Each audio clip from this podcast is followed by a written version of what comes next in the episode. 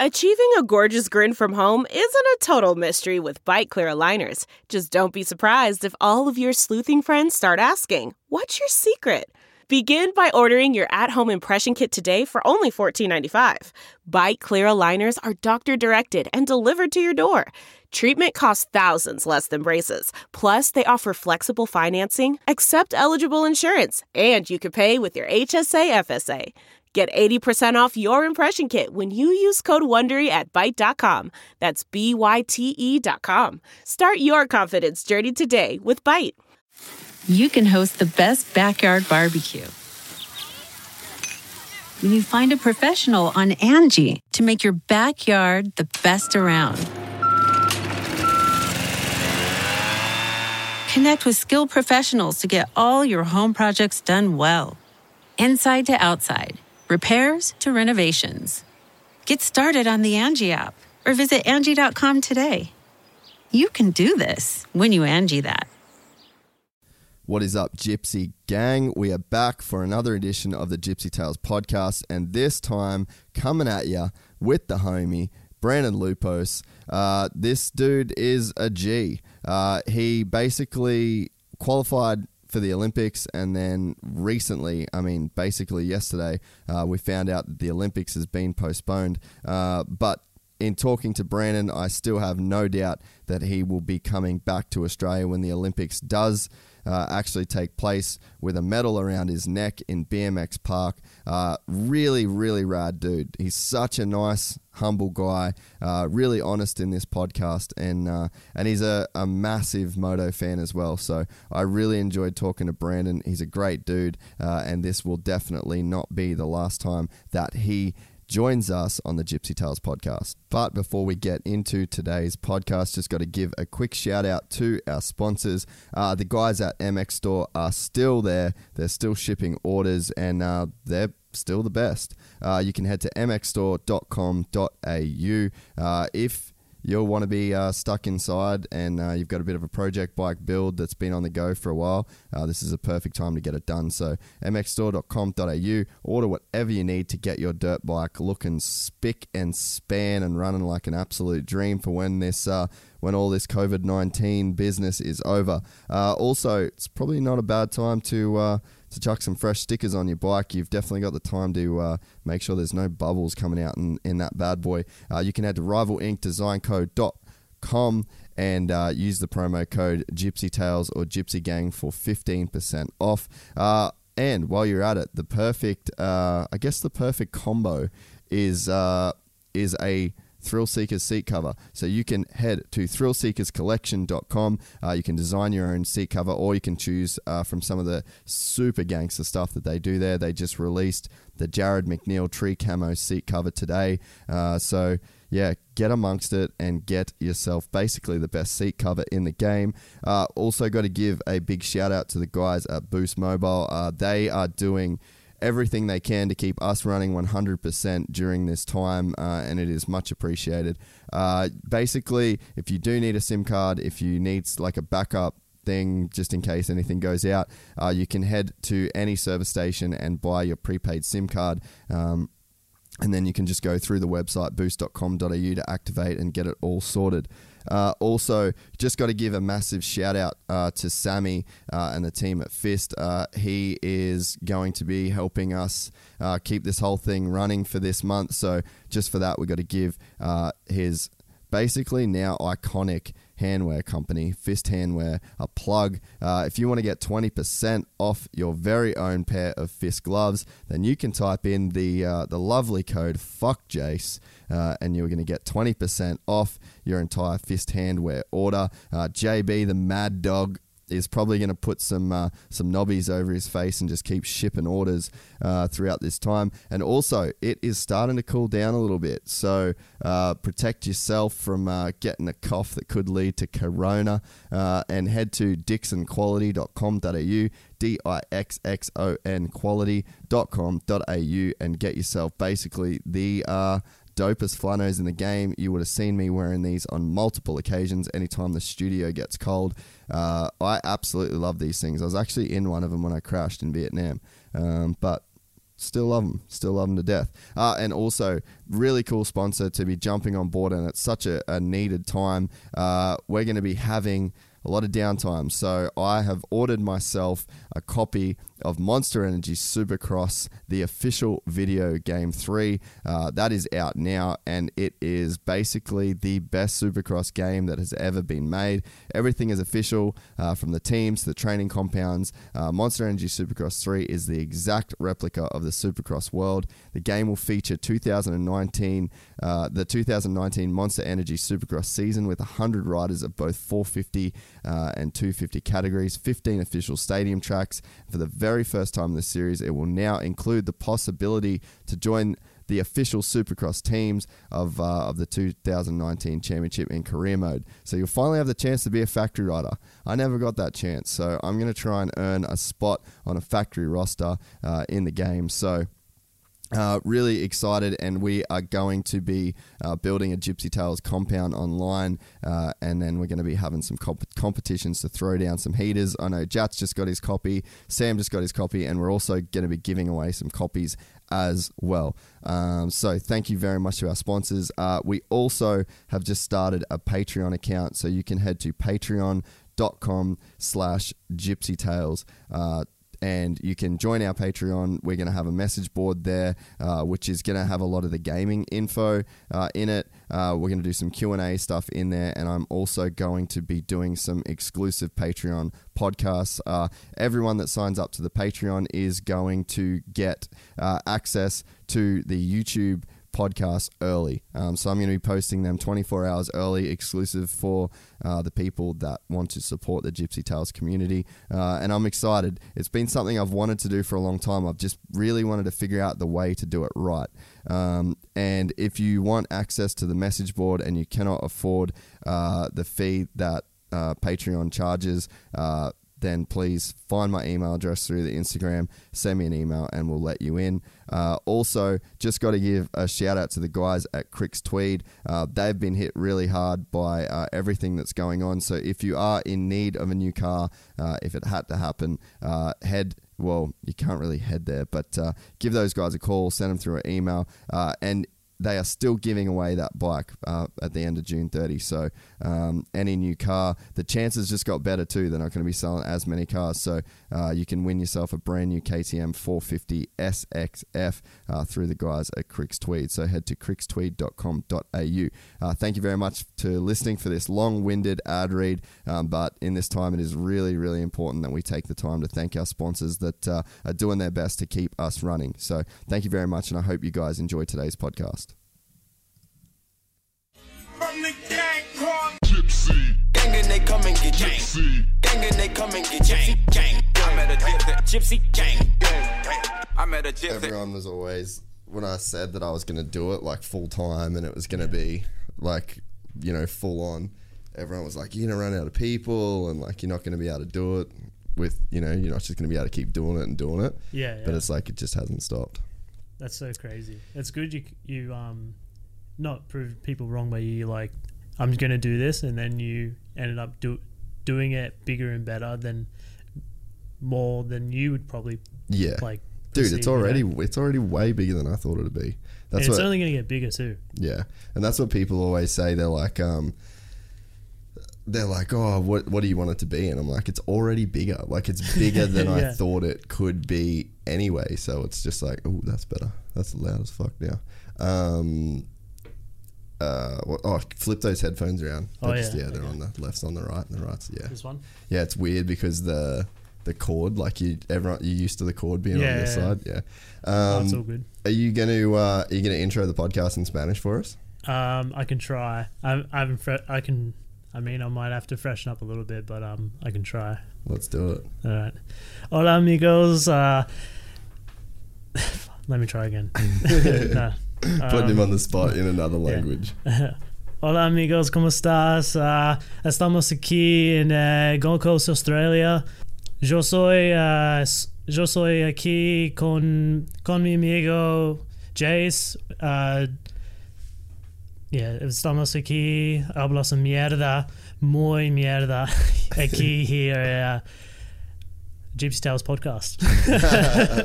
That's so sick. Brandon Lupos, everybody is in the building right now. Uh, it's a podcast I'm extremely excited about um, for a number of reasons. The main one being that Lupos is a fucking mad dog of everybody's uh, everybody's accounts and uh, a friend through a lot of my friends. So I'm stoked that we uh, got to hang out today. Did a little bit of filming down at one of the parks in uh, in Helensvale. Pretty Uh, much. I think it is. Yeah, it's right by Harbour Town. So Yeah. be- yeah, Helensvale. Yeah. So yeah, we uh, we got in, did a little bit of filming, and now we're in uh, to talk a bunch of fucking good shit about BMX. Yeah, keen as and moto. Hopefully. Yes, dude. I didn't know that you were such a moto frother, but I guess it makes sense because um, you like actually listen to the podcast at times, and it's like Yeah. mainly those moto dudes. So I feel it's crazy because even though I ride BMX freestyle and I'm mainly around freestyle people, but my it's like, you know, when I grew up riding, that's all I wanted to do was BMX and and just live, breathe, sleep BMX. And when I started becoming a professional, I kind of needed that outlet. You know, you can't just be fully just like yeah, with your sport. You know, I feel like it's not healthy to kind of just be so dedicated to a fact you're like oblivious to the rest of the world and what's around it. yeah, And when I first signed with my agent Lucas Myrtle, he was um, still into like freestyle moto and helping, and then he got into racing. And when he first signed like some moto dudes, I kind of like just like not watched him, but just like s- checked his guys out, see if they were good, and then yeah, and seeing him progress to what he is now, like I'm so proud of him. And dude, it's it it's crazy because when I I didn't expect me to find like a love that I have for BMX and something else. yeah, Like when I first found moto, I was just like, even though I like don't ride moto by any means. Last time I rode a dirt bike was right before I sold my dirt bike to move to America yeah, and that was like over two years ago.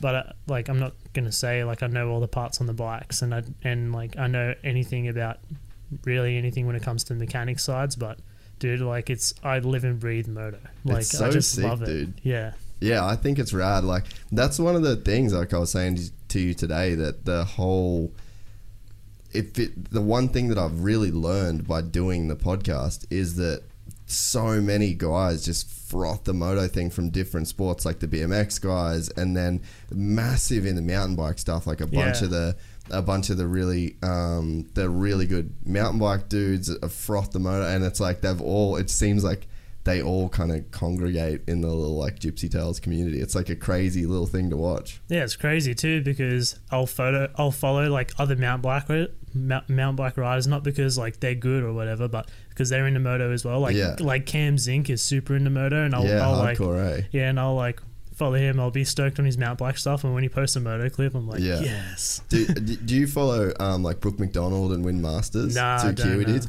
Man, they're like full moto frothers. Eh? like they've been at every every like Auckland Supercross, and they've That's got so yeah sick. they they ride flat out. So yeah, it's like it's such a crazy community around the whole moto scene. It brings people together, man. Like I think it's just bikes in general. You know, I'm not gonna say that BMX isn't. I mean, that's what BMX is to me, but I just feel when I feel like with moto.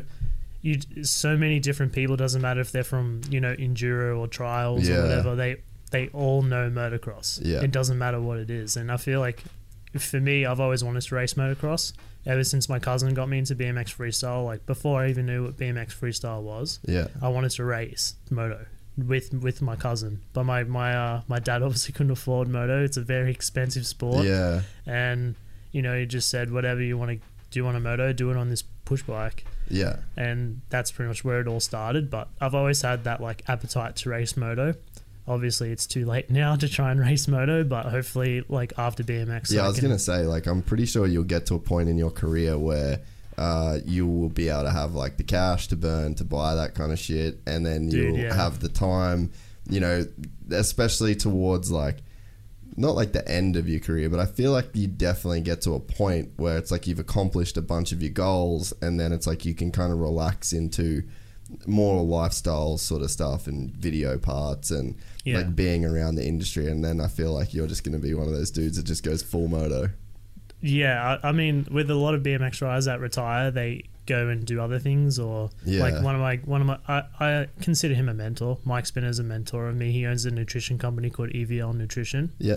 and it's one of the highest growing, uh, evolu- highest growing nutritional based stuff around like proteins and Yeah, BCAAs and stuff like pro- protein stuff. It's that's the fastest growing brand in America right now Yeah, wow. and he's like he went off and did that stuff and then i have a friend i have a few other friends that you know retire bmx and they go into videos or they go into you know you know other stuff open open bike shop bike shops up or Yeah. something but for me i feel like after bmx i don't want to say like what i would do because there's so much stuff i want to do Yeah. like dude if i could be like owner of a race team or try and help bmx freestyle grow in australia or even like Yeah. like try and be a part of the motocross industry. Like I'd love to be like a, a team manager or I feel Uh, like you could do it. yeah. I got offered a few positions. Like I have a friend of mine. Oh, my girlfriend works for Monster, and like the yeah, I like kind of said to the boss that I love motocross, and he was like, "Oh, we, we're looking for an amateur job, guy." yeah. We got a job for and. I was like, "Oh, I can't do that," you know. so There's a conflict there. massive conflict. but obviously, like, I love moto, and I and I think me being a fan makes it love makes me love it even more because Yeah. I feel like if I met like mm, some of the dudes I see that obviously not a lot of people like in the moto industry for good reason, it would make me not be not be as stoked on moto, but be like, oh, you know, Yeah. there's always going to be those pricks around, you know. Yeah. Um, and then you were saying before that you would like half be keen to do a podcast. Yeah, or like yeah. start your own. I'm all about that idea, dude. dude. Yeah, I'll, it's What do we call it? In the loop? In the loop or something. Yeah, let's do it. I'm down, dude. Let's do it. Get your little travel kit and document your travels. Because, I mean, that's like the one thing I think just fans want to feel like a part of what you have going on. And it's like you're living such a extreme version of, you know, like all those kids at the skate park today. Yeah. It's like they're there and they're like doing backflips and they're doing whatever they're doing. And it's like they're looking, you can see them like looking across at you guys. Like that's the level that they want to be at. And I think that any time that you can, I guess, like let those kids into that world a little bit more, it's Yeah. like they fucking froth that shit. And I mean, I, I did, but it was like bar to bar, great outdoors, Racer Yeah. X, Trans World, like Verb Moto. Like that was my thing. And it's like Yeah. these days now, it's like the whole YouTube thing, or even like, dude, how famous is Harry Main on YouTube? Dude, like, insane. in gnarly, dude. Dude, yeah. Well, same as Ryan Williams too. Like, Yeah, he- bro. like, dude. Crazy shit. Speaking of people coming on the podcast, Willie's actually going to come on the Oh, podcast, really? which would be sick. Yeah. Dude, I love Willie. He's one of my gr- best friends. Really? You, Yeah. you guys hang out a bunch? I mean, like, well, we, with travel and yeah, stuff. yeah, we, yeah, we di- we definitely don't see each other as much as I guess we'd like to, but when we do see each other, we get on like a house on fire for sure. Yeah. Like it's funny because um when we're at at uh, X Games this year, my uh, my girlfriend was watching myself and Ryan do stuff for the Special Olympics. yeah. And they were sitting together and they were just talking about like apparently how similar Ryan and I are. Yeah, right. So it's like it's really cool. Like we hung out there, we hung out in Sydney for X Games, and I was there when he did his first X Games, which was really cool. We also did Nitro together. oh, I didn't know was, you were on Nitro. Yeah, a lot of people don't. And Huh. yeah, I used to I did Nitro Circus from 2000, late 2012 to I think my last year was 2016. So four years or something. Yeah, Four and a half right. Years. Yeah, and then shit. yeah, and then I um Are you one of those dudes where people are just like, oh, he come out of nowhere? Ye- I mean, maybe. I feel like I've been competing for a real long time, but when um, I was always the. It's weird. I feel like I was reborn. You know, when I first did Nitro, no one knew who I was. Like, I had 2,000 Instagram followers and I started Nitro. Yeah, right. And then um, when I started, you know, making money from Nitro, I started putting it back into like just riding, like Yeah. going into contests and making a name for myself. Where I feel like I wasted a lot of my time because even though I was paying for myself to go to these contests, I definitely wasn't ready to go get last place. I feel like it's a waste, such a waste of money on my part to go there and Yeah. Go get go get last. But at the same time, I feel like if I didn't get last, I wouldn't have been so hungry to get first yeah. like I am now. yeah. So maybe it's a you know vice Yeah, I versa. feel like it's sort of like one of those things. It's just like a rite of passage, you know. Like you just kind of got to go through that shit to like get to that, yeah, that point where you're Yeah. at now. And especially, man, like you're literally like the dude right now in the world. So it's like, or one of maybe you. three, you know. Yeah. So it's like, fuck, bro. Whatever you did worked. Yeah. You know, it might not have been like the rosy path to get there, but it's like you fucking got there. Yeah, no, it, it, it was definitely a long, long, uh, long rough brick road for sure to get to where I am today, but obviously it's not over. And, Yeah. and I want to, you know, keep going for years to come. Like my girlfriend asks me all the time, like, not like when I want to quit, but what would I want to do after BMX? And I just think like, obviously we're talking about maybe going into moto, but I just don't want to think about that day. I just want to think about what I'm doing Yeah. until that day, not till that day comes, until I'm like over it and just want to go do something else. Yeah. Just enjoy every moment while I can. Dude, fucking so you should. Like Yeah. it's a crazy ride that you're on. Like you get to be on this fucking insane journey of like trying to be well, you're trying to be an Olympic champion, man. Yeah, it's hard. It's crazy. I never thought that BMX freestyle would be in the Olympics ever, Yeah. like ever in my my formative years. Yeah. Yeah.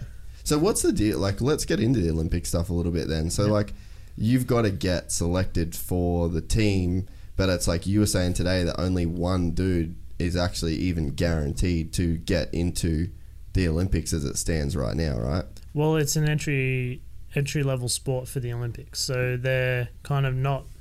It's kind of weird how to explain it, but we have eight countries and nine riders, and the dominating country gets two riders. Japan automatically gets a spot, and the the way it works is like we have a country ranking and the Olympic ranking, which is like ranked off countries. Your two highest placing riders from each country qualify points for the country. So myself and Logan Martin qualify points for Australia right now. Is Australia the highest qualified country at the moment? It will be after this weekend. yeah.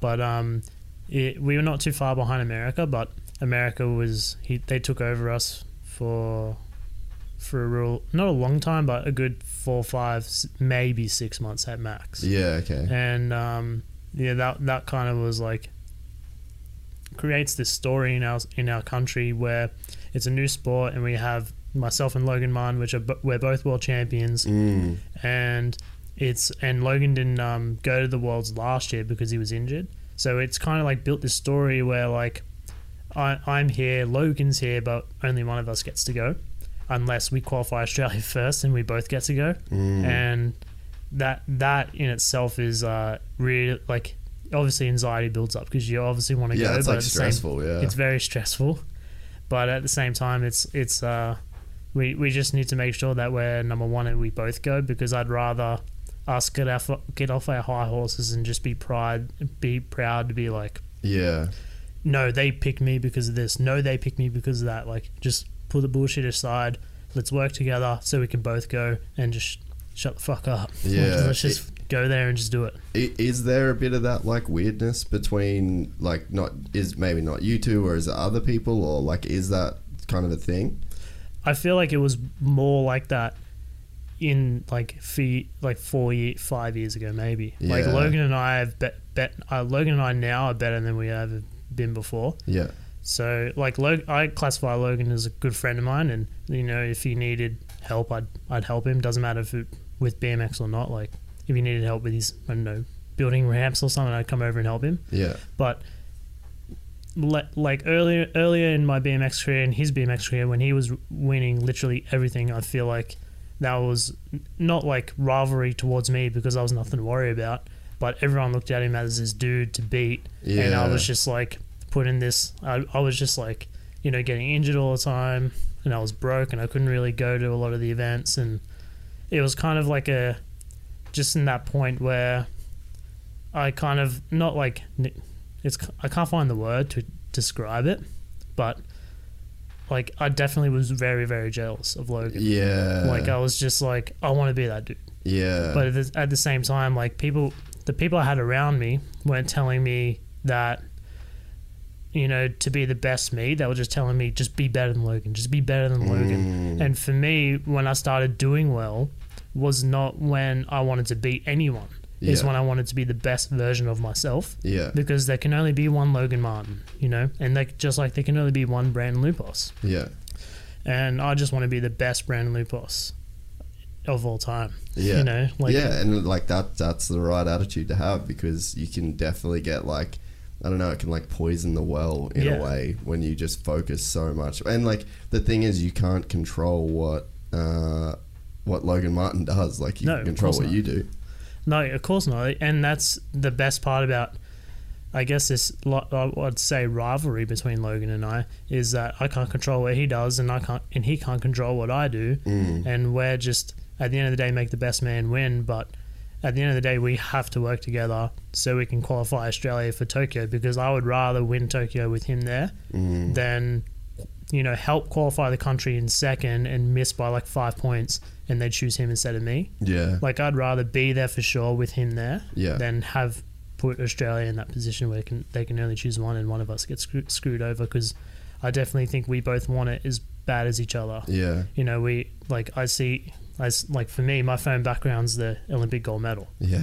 and it'd be, just be gut wrenching if they, you know, we didn't do our part to qualify Australia first and they pick him instead of me because of like s- politics or Yeah. at the end of the day, it's discretionary. They don't have to tell what they're looking for. They just go him. Yeah, like they could choose you if they want. Yeah, right. So it's just um, very. It's very stressful. Very.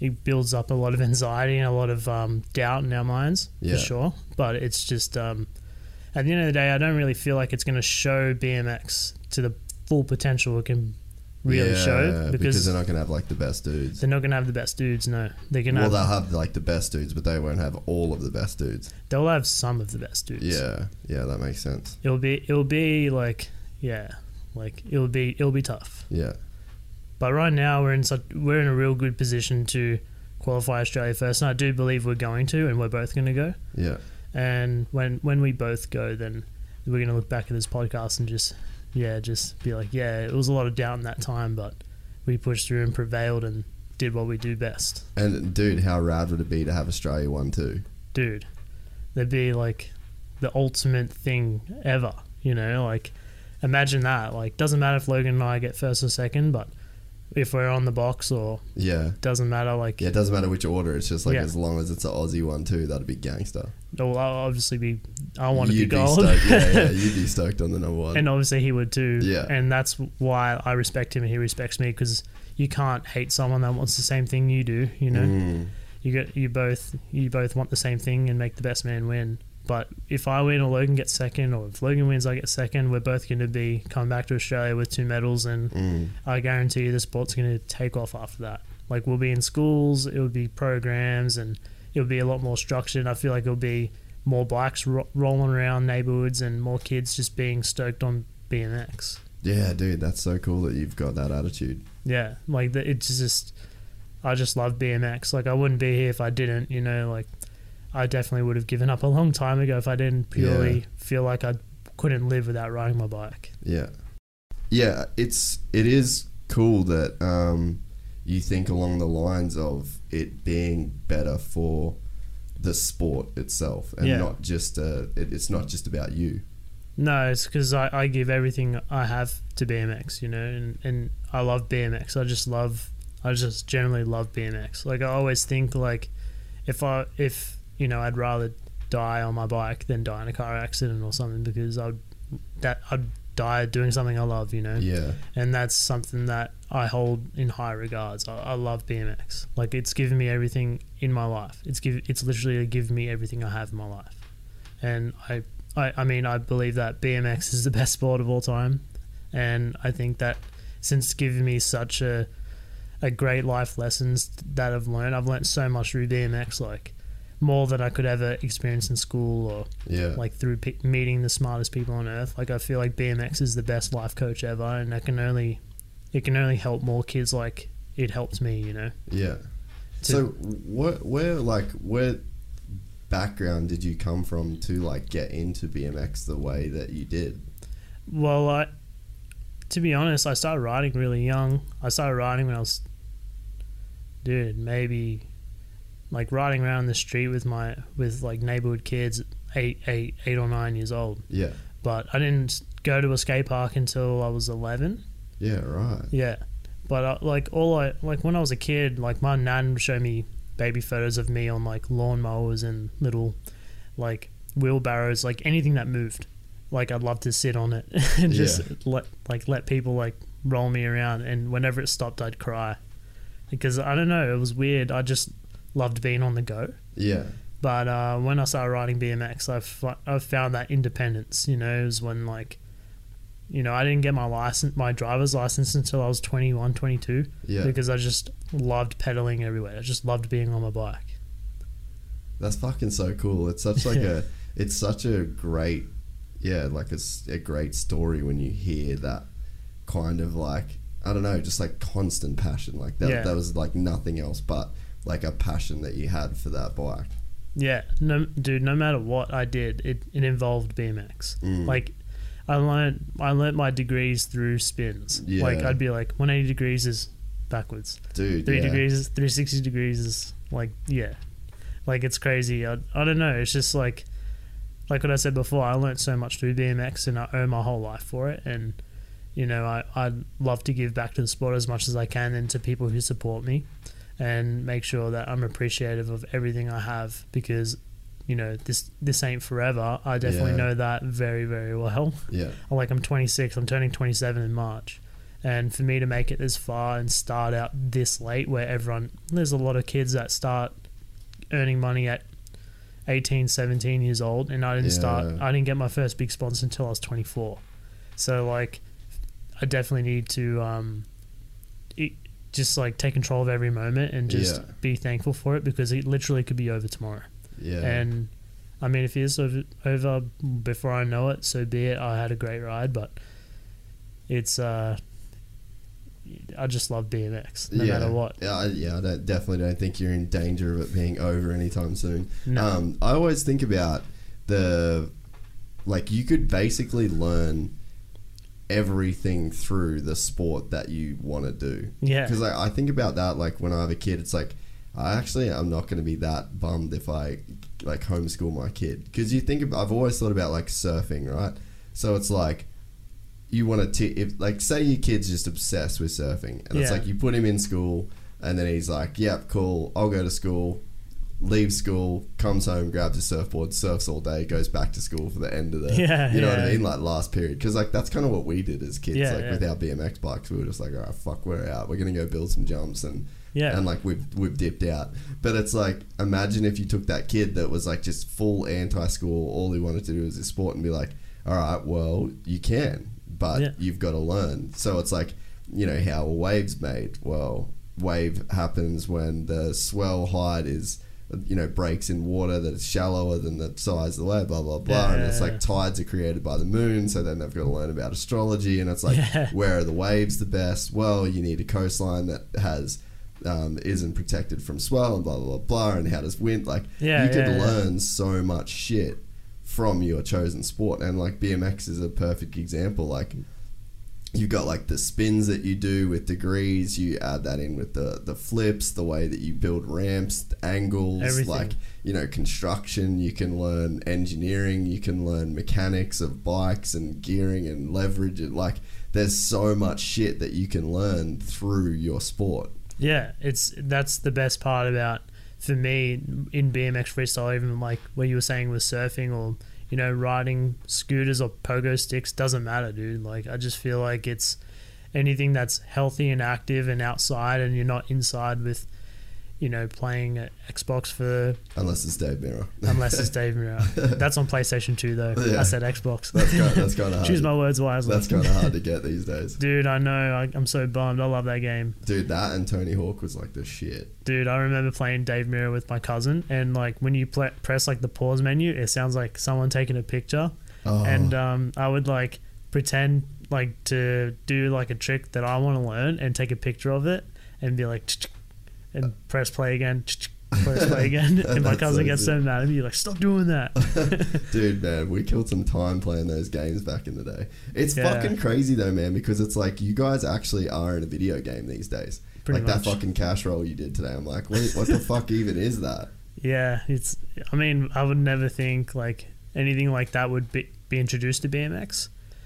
I don't know. Like it's just like I just I don't know. One day I just saw my my good friend Daniel Dhers do one, and I wanted to do one, so I went and learnt it. I was gonna say Daniel Dhers for me was probably like the first dude where I was like, that's a video game guy. Yeah, Like he just started doing like really. Was it like this? He did like a crazy 720 first. Was that like the first thing that he did where it was like a real weird spin with a flip, and it was like It's like in the that- middle, yeah. yeah. It's like that's fucking that's video game. Yeah, that's the, he calls it the nipple twister, Yeah, which is it's not a flip 360, but it's not a flat seven. yeah. But um, yeah, he kind of introduced that to our to BMX freestyle. Everyone does it now. I was gonna say it seems like that's just like a thing now that and like or people just like built off that. Yeah, dude, it's like everyone does it now. No one does like I've never. It's it's kind of hard to come across people who just do regular 720s Yeah. now. Like how you would just like, Like that's like Ryan Nyquist shit. yeah, like just how yeah, now. like Ryan Nyquist does them, and so does like Justin Dow and stuff. But dude, when I see, you'll see everyone do cork 720s, and that's all from from Daniel, man. Does That's- it make it easier to do? It it does. It make it feels better, and you can land smoother Yeah. because you can see the landing the entire time. Yeah, whereas when you're just doing the normal 720, it's like you just you're Yeah. flat and your back is just like spinning. Because you, when you take off, you kind of go against the lip to do a flat seven. Yeah. You kind of go against it. You like push through and just spin like just a top. Oh, so you're like hitting it and like like Yeah, of- you're it's like like, kinda like- stalling almost. You're kind of like stalling and just holding it. Where Yeah. if you do a flat, if you do a cork 720 like what Daniel does, you kind of like lean off the lip and you just look at the landing and just come around again. It it kind of like the way you, the way you come into the landing makes it feel good. Yeah. And obviously for every BMX rider, we just want to do tricks that feel good. Yeah. And they're just one of those things I enjoy doing. Well, plus because you want to keep momentum in a Yeah. comp run too, and And it's like conserve the, energy and yeah, stuff, yeah. the way that you're landing off that seems so much smoother, which is going to give you momentum for whatever it is you're It, doing al- next. it also looks better. Like it also looks Yeah, like it does. Yeah, when you see someone land good, you're just like, oh, he did a good trick and he landed smooth, you know, and that's when um, the more points come into play. Yeah, Like I feel like that's style points. Is like if it looks better, then it will get more highly rec- Yeah, highly through- rewarded. You know, who is that? A Motocross of Nations helmet over there? uh, that's a Eli Tomac helmet, right? oh, there. even better. Yeah, they make they only make like uh, I think they make like twenty of them a year, Oh, and then they um they I don't even know if I should say uh, Bell like nah it's all good fuck it if I get in trouble I get in trouble um nah they Bell just gave it to me as like a present because I Yeah. think that one of like they just fucked up like there was twenty that get made for Eli.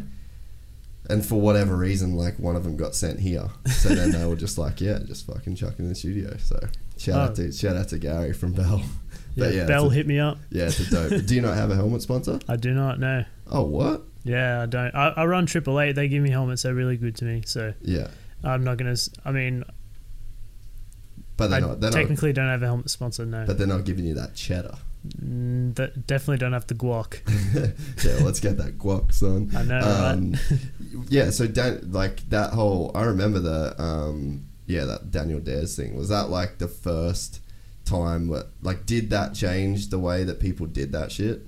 Yeah, dude, it was so influential, and it, I mean, Daniel at the time when he started doing He was it, like unbeatable, eh, dude, for that period dude, of time. a god, a god amongst mortals. You know, like, Yeah. dude, no one could touch him.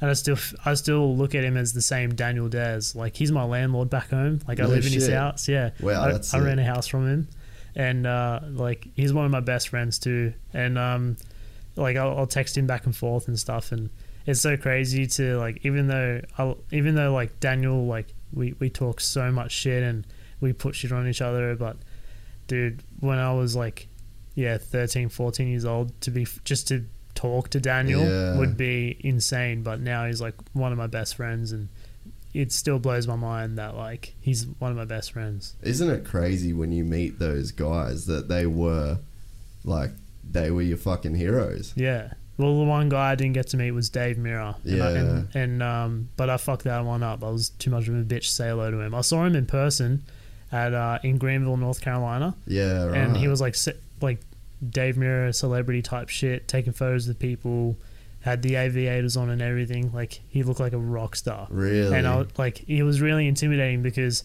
obviously when I grew up riding, my first bike was a was a Mirra, yeah, a Haro Mirra, Yeah, and I had the Mirra jersey because I bought like a Mirra jersey at the bike shop yeah, and had his name. I think it I think it was blank, but it had some sort of Mirra thing on the jersey, and I had the Mirra helmet, Mirra stickers on the helmet, Mirra Mirra Fox gloves because he rode for Mirra he rode for Fox at the time, yeah. and I was just like at the skate park I just got this like nickname is Mini Mirra. Yeah, right. So for like three or four years, I got called Mini Mirra. No one knew my name. They just called me Mirra, Mini Mirra. what was that? Why was that?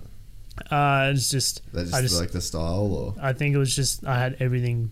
oh, Dave. so they were like taking Dave. the piss. Yeah, yeah. That's fucking awesome. So when I first like having all that and then seeing him in person, like and playing the video game as well, Yeah, like and then seeing him in person and just that's fucking Dave Mirra. Like that's who I wanted to be, you know. yeah. And one of my friends' dad was like, "You want me to introduce him to you?" And I'm like, "Nah, man, I'm too like nah, like it's all right." Like I, I've never been starstruck ever until Yeah. I saw him in person. Like I've been on, like I, I've been starstruck one other time, and that's meeting Travis in Heathrow. I was gonna say, it was it Travis? It was meeting Travis in Heathrow Airport.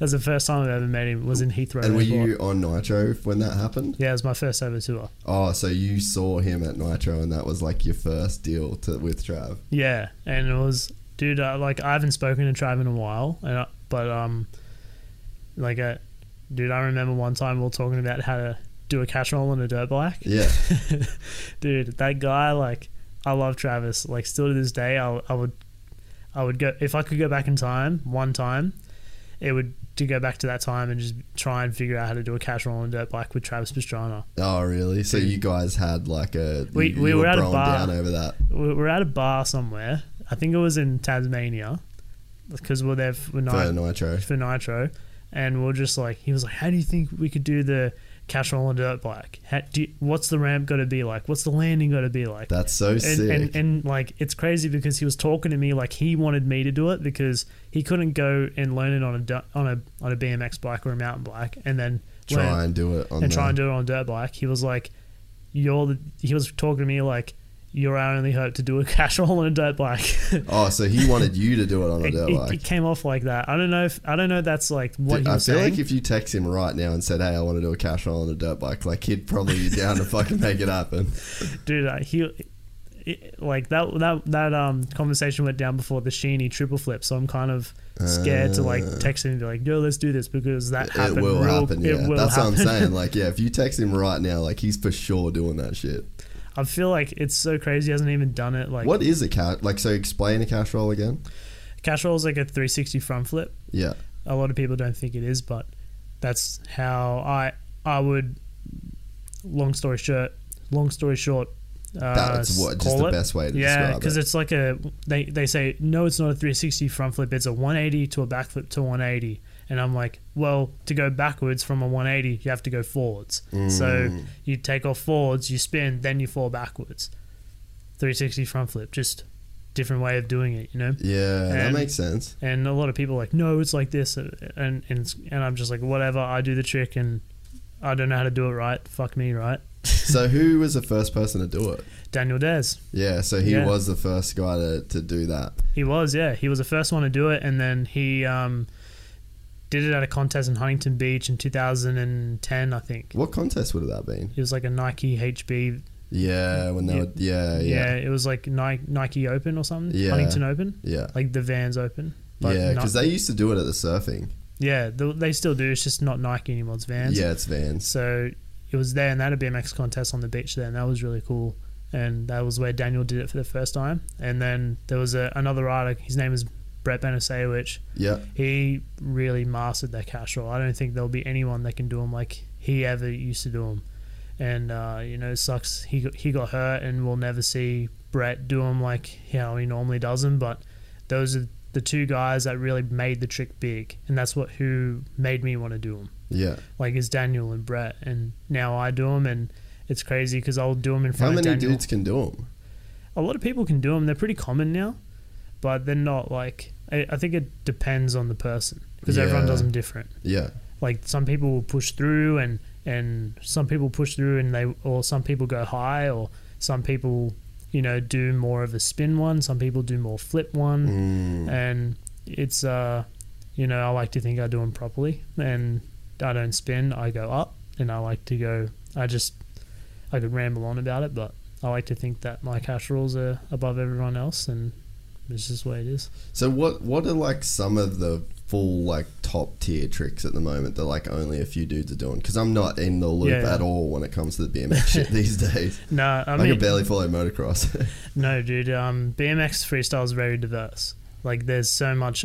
There's you know park riding, street riding, dirt. Yeah. Like there's so much going on. So I don't blame you. So Yeah, it's hard to keep track. in in BMX Park, I think like the biggest trick going down would be, uh, it's maybe the 1080s. Logan and I do 1080s, and so do a few other people, but no one does them in runs like we do. Mm. Yeah, 1080s. I do 1080s double flips and cash rolls in the same run, Yeah. but then um, besides that, it's not really about the tricks. It's more like the collective of the run. Yeah. It's more like how many, how much, you How can many do in bangers are you how many doing, bangers yeah. you can do in one run. You know. Yeah.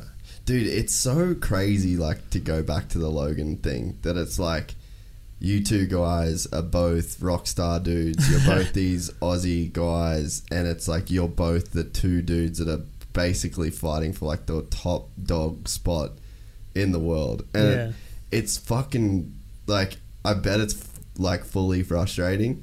But at the same time, man, that's got to push the progression of you guys so, so much. I definitely like it's crazy, yeah, that you say that. Yeah, that it's definitely made us better riders, but it's it's made us respect each other because we obviously want it as much as we as the other person. Yeah. But it's crazy. I was talking to the Daily Telegraph guy the other day, and he was he was into BMX, and he was um telling me that as far as he concern as he's concerned, there's myself and Logan, and then everyone else. Mm. And it's like the new rivalry with like Dave and Ryan back in the day, or Yeah. and and I I just think that's insane. That to me, I could be in that with Logan, like be compared to Dave and Ryan Yeah, with Logan. with like, somebody it's else, just yeah. absolutely when some someone said that to me, I was just like, Yeah. so I was just couldn't believe it.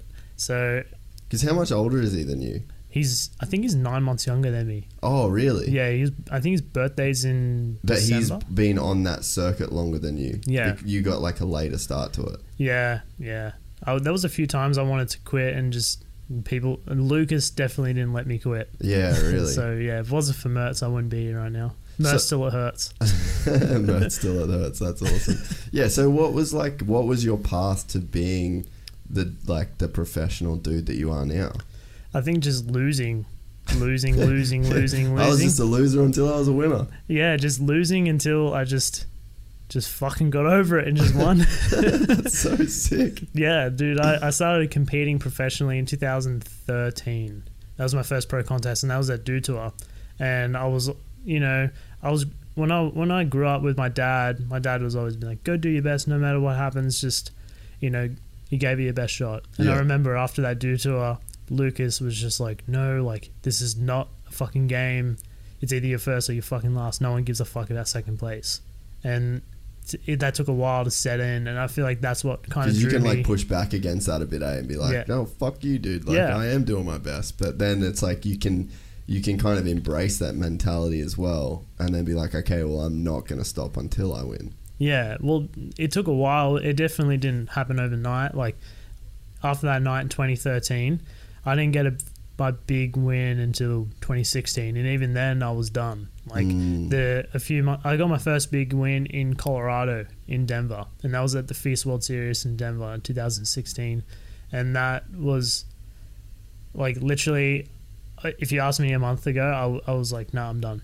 Mm. So, um, because a, a few months before, or a couple months before, I was in Utah for Nitro World Games, and um, that was the first ever Nitro World Games I ever had, and Yeah. that that had BMX triple hit, which is like, you know, you go down and roll in and three big jumps, and that's it. Yeah. Okay. Yeah, and um, I qualified first, and it was like thirty thousand dollars prize money, and I had no sponsors. I I was running for Fox at the time, but you know, no one was paying me, and I was there on my own dime, and like no one helped me. I was just like make or break, you know. Yeah. And I I qualified first, and all this pressure on me, live TV, everything. Like, I think there was like thirty five thousand people in the crowd. It was like insane. I never never experienced anything like that before. Obviously, choked and got last place, and that was kind of like the that was kind of like the lo- one of the lowest parts where I've been at with my career is being like the years leading up to that was just like I've never won a contest. It was just lose, lose, lose, lose, lose, or not make finals,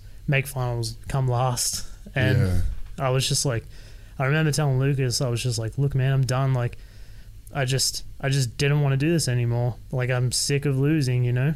And like I didn't, it didn't like losing didn't make me want to win. It just made me want to give up, not because of like being being like oh like a sook or whatever. I was just like, look, man, like I'm put everything I can into this sport, and it's not like I wanted anything out of it, but I I, I wanted my hard work to pay off because I was working so hard and not getting anything out of it, and and that kind of like sunk me a little bit, you know. And then I went back home, built a new bike, and uh, got made to do this like finished air show. I did it with Logan, Thomas Pages, and Sheeny, and Clinton Moore and stuff in France, somewhere in fucking nowhere in France. went out there, and then um, the the part of the deal was if I went there, I had to go to FISE with with Logan. And I was like, nah, just do the show and come back to Australia, you know, because I lived in Australia at the time. And Lucas is like, no, you're going to this fucking contest. Just go to the fucking contest, have fun. Who gives a fuck about the result? Go there and have fun. And I never heard him say that before because he's an agent. He wants you to win, you know? Yeah. He was just like, go there, have fun, see what happens. And ended up fucking winning. And I was just like, couldn't fucking believe it. Absolutely couldn't believe it. And he and I remember that phone call right after like I won the the contest. He was just like, You fucking made it, you fucking did it. And he was so proud of me and that was the first time in my life where I felt like all the suffering's kind of like done now. I'm this is what I need to do is this. And I'm glad I never gave up and that was like that just proved to me like if you don't give up, this is what you can achieve. Well, what changed? Like, why did you go from like losing to winning? Like, why did you win that contest? I literally don't know. Like I just, I you know, Nitro World Games was six weeks before, and I was in. I don't know. Maybe it would have been the new bike. I'm not. I don't know. I had a different bike, but besides that, dude, like I literally have no idea. Like I rode. I took like the first two weeks off riding when I first got back from Utah, Yeah. and because I just didn't want to ride. I hated riding. Like didn't want to do anything. I was like work working on um working with a friend's dad at the time and I was just like, oh, this is what I want to do. Just be a you know, want to be tradie or whatever, you know. Just following that that Australian lifestyle. And I'm so glad that the, I had, you know, a few good people around me to dig me out of that hole and just be like, no, literally push me on the plane to go. And then and then I won and ever since then I've just been like, nope, I'm doing this. I'm never giving up. That's fucking crazy that you can go from. Do, like, do you think that the nitro like qualifying first gave you a bit of a like a sniff of that you could do it, or like because it just sounds like this was kind of in your head the whole time. It was definitely a bigger deal. I made it a bigger deal for myself than originally planned. Like I was just like, I obviously wanted to win, but it was crazy. I've never met anyone that wanted to win without working to win, and that was me. I was the kid that was like, "Yep, I'm gonna win," but I'm like, "How are you gonna win?" I'm just gonna win, and um, I- obviously I had. You know, it's like we were saying about James Stewart today. Like, if no one has the cards to beat him, no one's going to beat him. Mm. I just didn't have any cards, and um, I had to to win. You have to practice. Doesn't matter what you do. Like in moto with, you know, BMX freestyle, anything, right? Anything. If you don't practice, you're not going to get anywhere. And for me, I didn't really ride that well. And you, for those years leading up, I didn't start riding well until maybe 2017 when I first moved to America. Like not full time. I went there for six months, and that was the longest time I've ever been away from Australia at that time until I moved to America. Mm. But dude, it's just been ever since then. It's just been you know half-assing BMX until this point, and then to win a world cha- a World Cup stop. Yeah. Half-assing my riding, I was just like, "Fuck! What could I do if I actually Why were you like, dubbed in?" it? living in Australia, having the wrong people around me, not riding the the, the stuff I needed to ride to get better. Yeah. It's crazy because I wanted to be obvious, obvious. I obviously wanted to be who I am today. yeah. I just didn't make this the right sacrifices to become it because But obviously did you know what you had to do, or you sort of didn't idea. even know what you had to do? it's almost like you I wanted I wanted to be me, but deep down inside I didn't. Yeah. Like I was just I just wouldn't work for it. I would just be like wait for it to show up. Mm. Were But- you scared of like not getting it if you tried as hard as you could? in the end I did. I think that's what happened. That's that was the the uh, what what drew the last straw was being scared of what if. I feel like that was when I I really just was like I would literally rather die then I would literally rather die after I say what if. You know, like what if what if I did go to America? What if I you know, put everything there is into BMX cuz you know, I was I was born and raised in Sydney. I lived with my parents until I was 25 and you know, I didn't have a real job until I got out of school. ev- Everything like that. Like I just didn't I was just like yeah, I want to be a professional BMX rider. But you were just cruising. But I was just yeah. cruising. Yeah. And then I remember I won. I got I got invited to X Games and then won a few more FISE stops and I was just like still that same dude like being just coming back and forth from Sydney and worrying about you know getting good in America having to go back to Australia and dumb down my riding and then having to start from scratch again in So America. So what's the what's the difference between the riding in Australia and America then? it's a huge difference. Like Really? the skate parks are just insanely different. Oh, so it's more of like you just don't have the track to practice on essentially. Well, in Sydney, that I mean, at this time, I had Monster Skate Park, but that uh, it's crazy. When um, the longest I've ever spent in, in America was two months. But then I was just like, all right, I'm going to pull a plug. And I'm going to go for six months, and I stayed from April until I think October. And the day I got on the flight to fly to America, skate park burned down. Wow. Yeah, The one in Sydney. the one in Sydney. So you were like, fuck, I got nowhere to ride at all anyway. Yeah. And so I just stayed in America for as long as I can and, and ended up getting invited to my first X Games and won FISE in Budapest. Uh, 2017 was a pretty shitty year. Like even though I got invited to my first, a lot of good things happened. Like I got on Rockstar and I got on Hyper BMX and started getting helped out by Vans and you know started making money from riding. But I also lost my grandma that year and also moved from one country to another where you know I literally didn't know how to be an adult.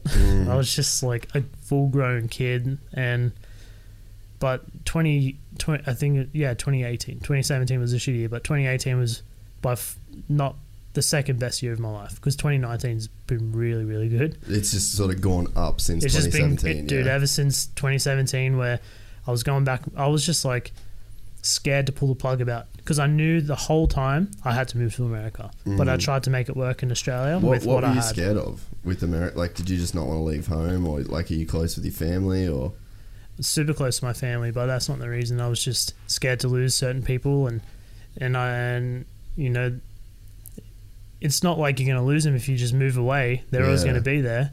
It's just when they're- whether they wait for you to get back or not, that's their choice. But I, I, like what you said about Logan, like I'm not in control of that. yeah, Like for me, if for me, I had to. This is what I had to do, and I went and did it yeah, and I'm so glad I did it because if I didn't do it, I can't imagine what I'd be up to right now. I literally like I feel like I'd be a loser right now. I feel like I'd be in I'd be in Sydney. I'd be working a shitty job with uh, you know I'd You'd always just be that dude at the I'll just skate be that park that, dude. fucking killed it, and then everyone's like, "Man, fuck! If only this dude actually like moved." And dude. There's there's so many people in in, in BMX like that. Like this dude was so good, but this this happened, or he started hanging out with this person, or you know, it's it's crazy. Like I guess you get that in moto as well. Like Yeah. this guy could have been like the the guy, but something and or like such Jason and such happened. Lawrence, or you know, there's Yeah. so many dudes that have been like that. Nico Izzi, fucking Austin Stroupe. dude yeah like so many like people like dude you can copy and paste names all Yeah. the time with different scenarios and in different sports but for me i never wanted to be those guys and i just pulled decided to be like you know what fuck it i'm gonna do it and then that's when i was like no i'm i'm gonna move to america i'm gonna be who i need to be because i'm sick of holding myself back just because of stuff i'm not in control of Mm. and then I started. That's when I started doing good. Is when I started worrying about myself and not worrying about stuff I wasn't in control of. Yeah, dude, the whole America thing is like way harder than you probably give it credit originally. Because like I remember, dude, for me living in America, like. Fuck, I thought I had shit figured out, but I was just saying, I was just a fucking kid. Like, I, Yeah. I was probably 21, 20, almost 22. And then it was like, I was living in America and I was finally getting paid like good money. And I was fucking traveling all over the world partying like I was a fucking rock star. Yeah, and it's like I fucked up so much shit in those first few years of living in America. Like it was so much harder than I thought it was gonna be, and it was like I was like I feel like I was distracted more than I was Motivated. like yeah. happy. You know what I mean? Like I don't think I was very happy at the start of living there. I, I was like happy that I was there and I was like living out the dream of like what I wanted to do. Dude, yeah. But like it was real hard and I don't think I realized how hard it was and how much it actually was like affecting me. Dude, but I, yeah. I wasn't fucking grown up at all. Dude, it was the same thing with me too. Like when I first started going, I had no idea about anything besides doing what I wanted to do. Like whether it was party or ride BMX or meet new people or meet girls or whatever. Like it, did, dude, it didn't matter to me besides riding bikes. But like we were saying, like the first few years was so rough. Like I can't imagine like how rough it would be if I didn't. You know, if I just if I obviously I would never have given up. I'd probably just be still be trying if I weren't where I am now. Mm. But I can't imagine how much rougher it would have been if shit didn't happen when it happened. You know, Yeah, dude. Fuck, it's so crazy that you went that long without really being sponsored. dude. Yeah, my first sponsor was yeah Rockstar, 2017. I signed in June, and I was traveling to America since uh, May 2010. Fuck. Yeah, Wow, dude. yeah, Seven years. seven years. And I just, it's blowing my mind that it was just a case of like you just didn't work hard enough. Yeah, literally. And So what, what, like, what was your routine like before and fuck it, like shit Brandon Lupos versus gangster motherfucker Brandon Lupos? shit Brandon Lupos uh, cared a lot about um, impressing people that he should have impressed. He cared a lot about being someone he wasn't and sacrificing unnecessarily stuff to make other people happy when it didn't make him happy. Mm. And gangster motherfucker Brandon Lupos don't give a fuck about any motherfucker besides winning and beating every motherfucker out there, and and and being like I'm here. This is this is why like I I do what I do. It's crazy because a lot of people call me dramatic after my runs when I chuck my bike and and chant, but a lot of people that's like my aggression. That's how I take it take it out. Like that's how like I've been when you've been through what I've been through to get to where I am, then you'll you'll understand the why I do that because I do it for I it's like at the end of that run that's I get that feeling every time mm. of like every it, it doesn't matter if I win the contest or not. If I pull the run I wanted to do, it's like I prove myself wrong and I prove something new to myself every time Yeah. that hard work pays off and that if you work for something you will get it because nothing on this earth can can beat hard work. Yeah, dude, it's fucking crazy. Like I, uh, with the jujitsu stuff with me, it's like there's some times where like you'll win a fight, and I've had times where I've won fights in like 20 seconds. It's like you you barely even get time to like get in it. Yeah. But as soon as that person taps, you just uh, like I'm like fucking hitting my like Yeah, I bruise yeah. my chest. Like I, it's like there's just uh, yeah, you're right. There's like Yeah. something that comes out from achieving a thing that's really fucking hard that you want really badly. And it's like to me, it's like a fucking amateur jiu-jitsu national championship. Like it literally means nothing. But it does mean something to me purely based on like I get fucking beat up every single time I walk in the gym and it's like you have to go through that shit. And it'd be the same with you. Like Yeah. even though you're one of the best dudes in the world like you get beat up when you train. Like Yeah. the sport that you're doing like it can beat you. It's not even about other people. So it's like it just becomes this fucking battle that you have internally. And like even watching um i can't remember his name but that dude today that he was trying to do the flare off the um, Liam Quinney. yeah, and he's like he's like psyching himself up, you Yeah, know, yeah. like they're the fucking battles that you got to win every day. So it's Yeah. like when you win a contest or you do that run, it's like I get it, I get that emotion because it's like you're just constantly having to overcome this fucking shit in your own head to do the thing that you're trying to do. Dude, yeah, it's just literally overcoming doubt and it's not about not believing in yourself or the possibility you, you can achieve what you want to achieve. Yeah. It's just literally you get over those inconsi- those incons- um, insecurities, and you get over those doubts and you get over that little voice in your head that's like don't fuck up, don't fuck up. Yeah, and then you, you could crash, you could get hurt yeah, again. because obviously, like when you come back to jujitsu and fighting, like they're the battles I battle every day. Yeah, It's like it's not about like what you did.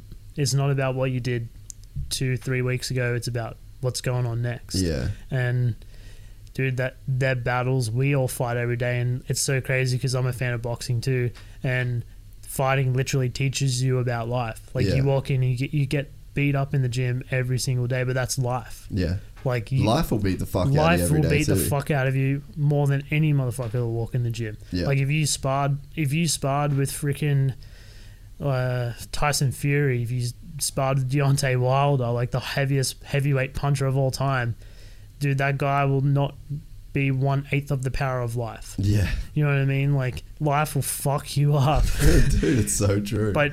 It's not about how hard you can get hit. It's about how good you can get back up yeah, and keep fucking fighting. Because Yeah. at the end of the day, we're all going to get beat up by life. It's just about how many times can you get back up before you can't. dude, it's really interesting to hear you say that. Um, you know, like shit, cunt Brandon Lupos cared what people thought. Yeah. Because people that are fucking successful in life, they care.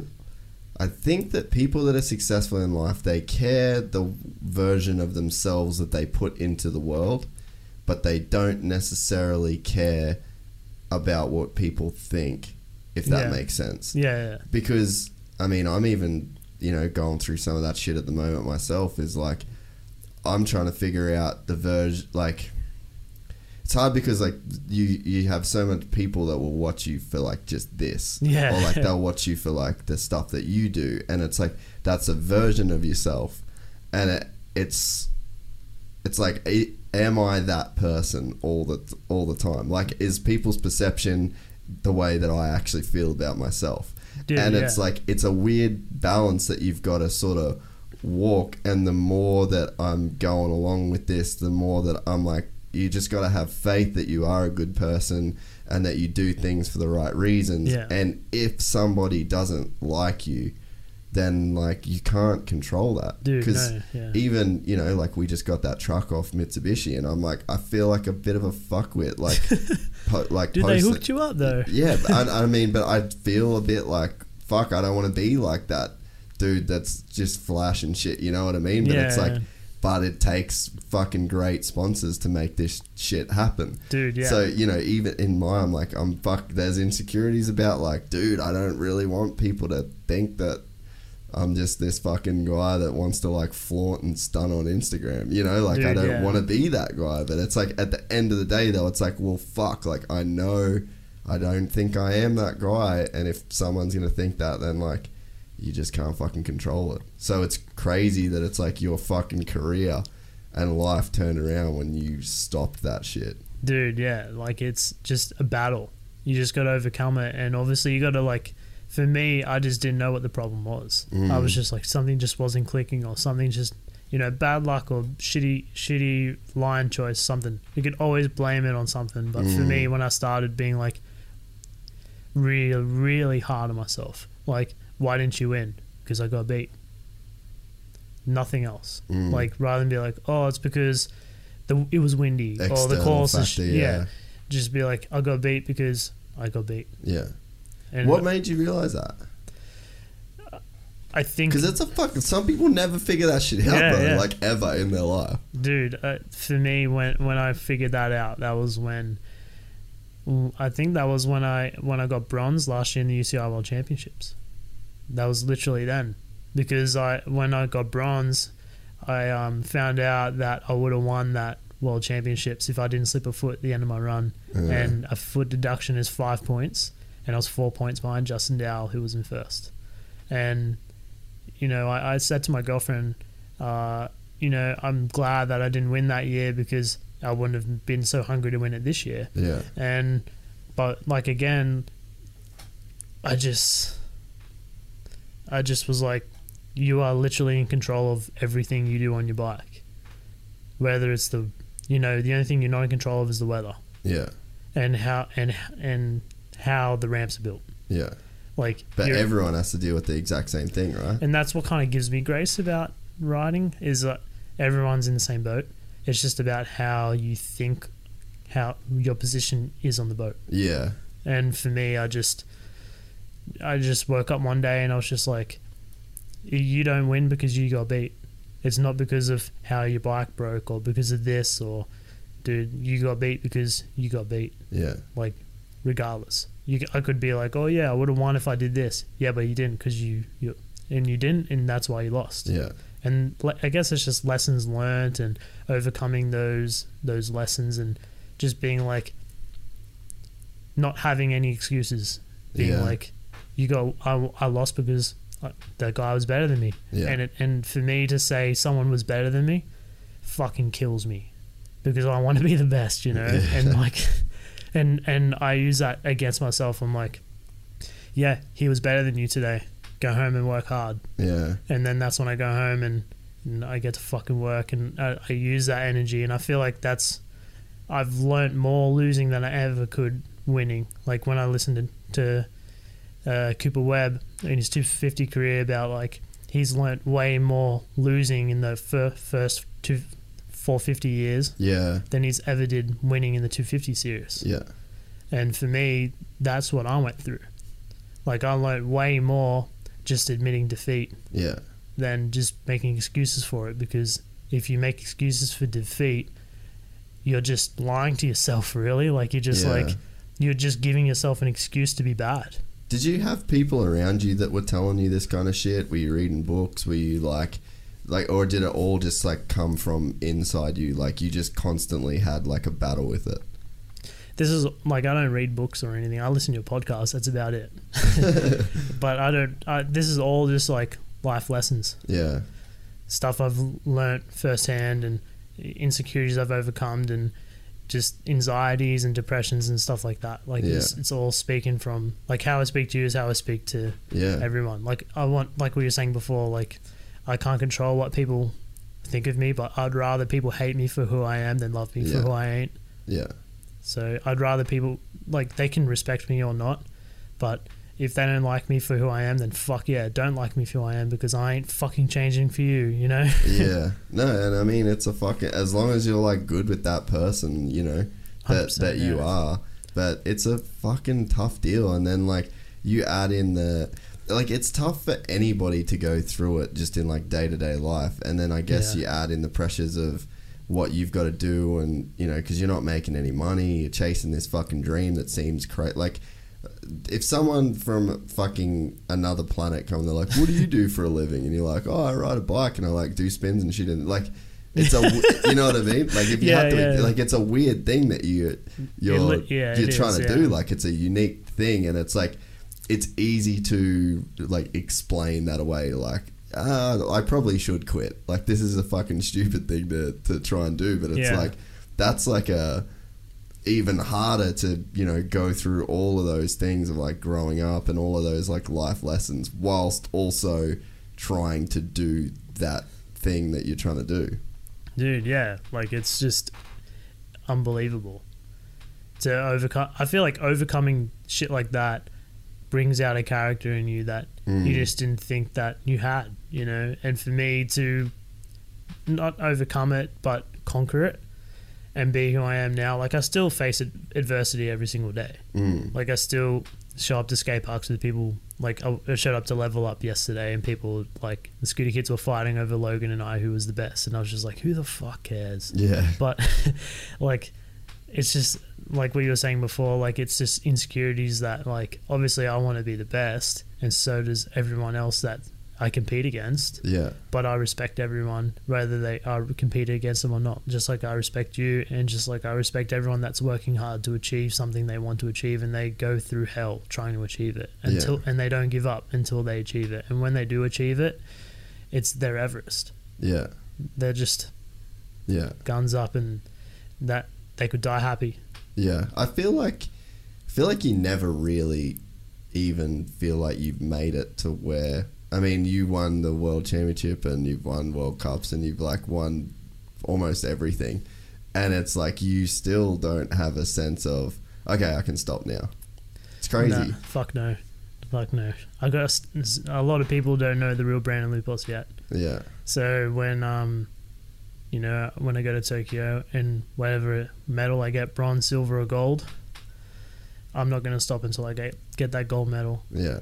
You know, it's just I'm going to die trying to get it. You know, like whether I what you know, it's just that's all I'm thinking about right now is the Tokyo gold medal, and there's a lot of other things I want to do. Is obviously get a second gold medal at the X Games and and just promote BMX and a healthy life, healthy light because it's got a pretty bad light on it in a lot of in a lot of places. Like it's crazy that to me that councils around Australia that build the best skate parks in the worst areas, Yeah. and I feel like it's that needs to change because that people look at us and they think like you know we're pot smokers, drug dealers yeah. that are just at the skate park. They're just there. I'm like, no, we're athletes, man. Like we're, we're here, you know. Like we're not messing around. Like we're we're fit. Well, you like can't even do drugs. You're in the fucking Olympic drug Yeah, testing program right now, bro. I can't. I just can't do performance enhancing drugs though. Yeah. no, I don't do any. I don't do literally any drugs. I don't drink. I don't smoke. I don't do any sort of. I, I mean, I take ibuprofen. That's it. yeah. Which is fair enough. I mean, you need it. You know, I need it, dude. I got uh, two injuries right now. I have a broken rib right now. Really? Yeah, I've been riding. I broke my rib filming for Channel Seven. Fuck. Uh, That yeah, sucks. and uh, not even. I think it was four days after I broke my rib. I had to do a photo shoot for Nikon. Oh, really? Yeah, What was that all about? Uh, I was just testing something like a camera flash or something. Oh, okay. Was this, how did that work? No, I don't know. It was Japanese crazy technology, you know. Yeah, right. But like, are you sponsored by Nikon? no, no, like, no, no. It was just a gig my friend got me. Oh, They was right. like, "Oh, they're coming to the skate park. Come out." I'm like, "Okay," and I That's just showed cool. up, and they, dude, I was just like, "Oh, they're gonna test this new camera or whatever." And yeah. dude, they showed up this pro- production group and you know contracts, and I had to wear everything black, no spot, no no logos, no nothing. Did you get paid?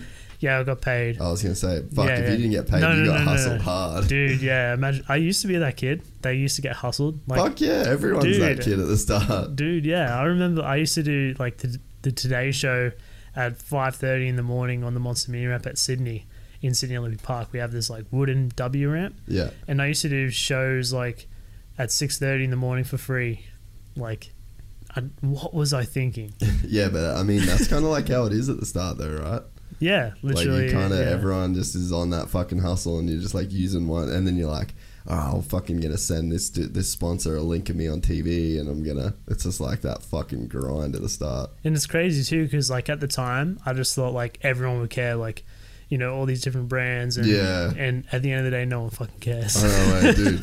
It's the fuck. It's the worst, eh? Like, Yeah. I, the amount of times, like, I mean, even with the podcast, like nowadays, I just don't give a fuck. Like, even even if you don't like d- post it, don't post it. I don't give a fuck. I'm just gonna do another one because like I always I'm like, oh man, when this guy posts this one, it's gonna do this, and like it doesn't do shit. And then you'll post like the most random thing, and then it just catches fucking fire, and you're like, all right, well, I guess you only need a dude with two thousand Instagram followers to have like a crazy good episode. yeah, it's so weird. But yeah, all the stuff you think will matter, just it doesn't matter. Like No. you've just it's just left foot, right foot, left foot, right foot. Just keep, Keep- fucking keep walking. Yeah, just keep chipping away. Yeah, Yeah. just keep walking. Yeah, it's just like at that time, you just think like, you think you're like, you mathematically put things Yeah, in your head. You're yeah. just like, this would mean this, and this person will like this, and then I talk to this person, and we can figure something out. But at the end of the day, it doesn't even get past step two. No, no. you're just like, hey, this is me, and I was doing this, and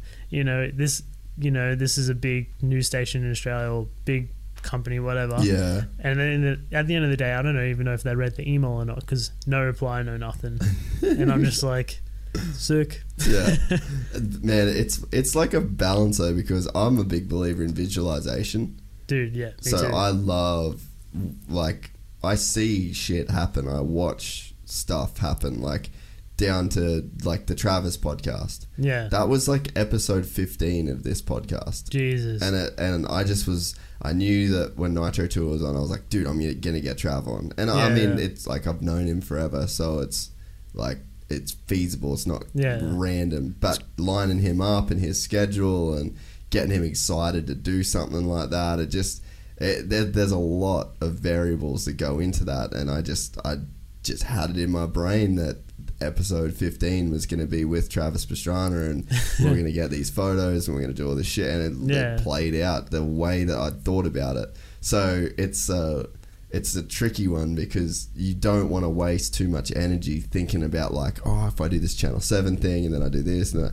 because it it's like you can waste a lot of time on that. Yeah, yeah. But on the flip side, there's that whole visualization thing. If you really believe that something can happen and you put everything into it, like sometimes it does.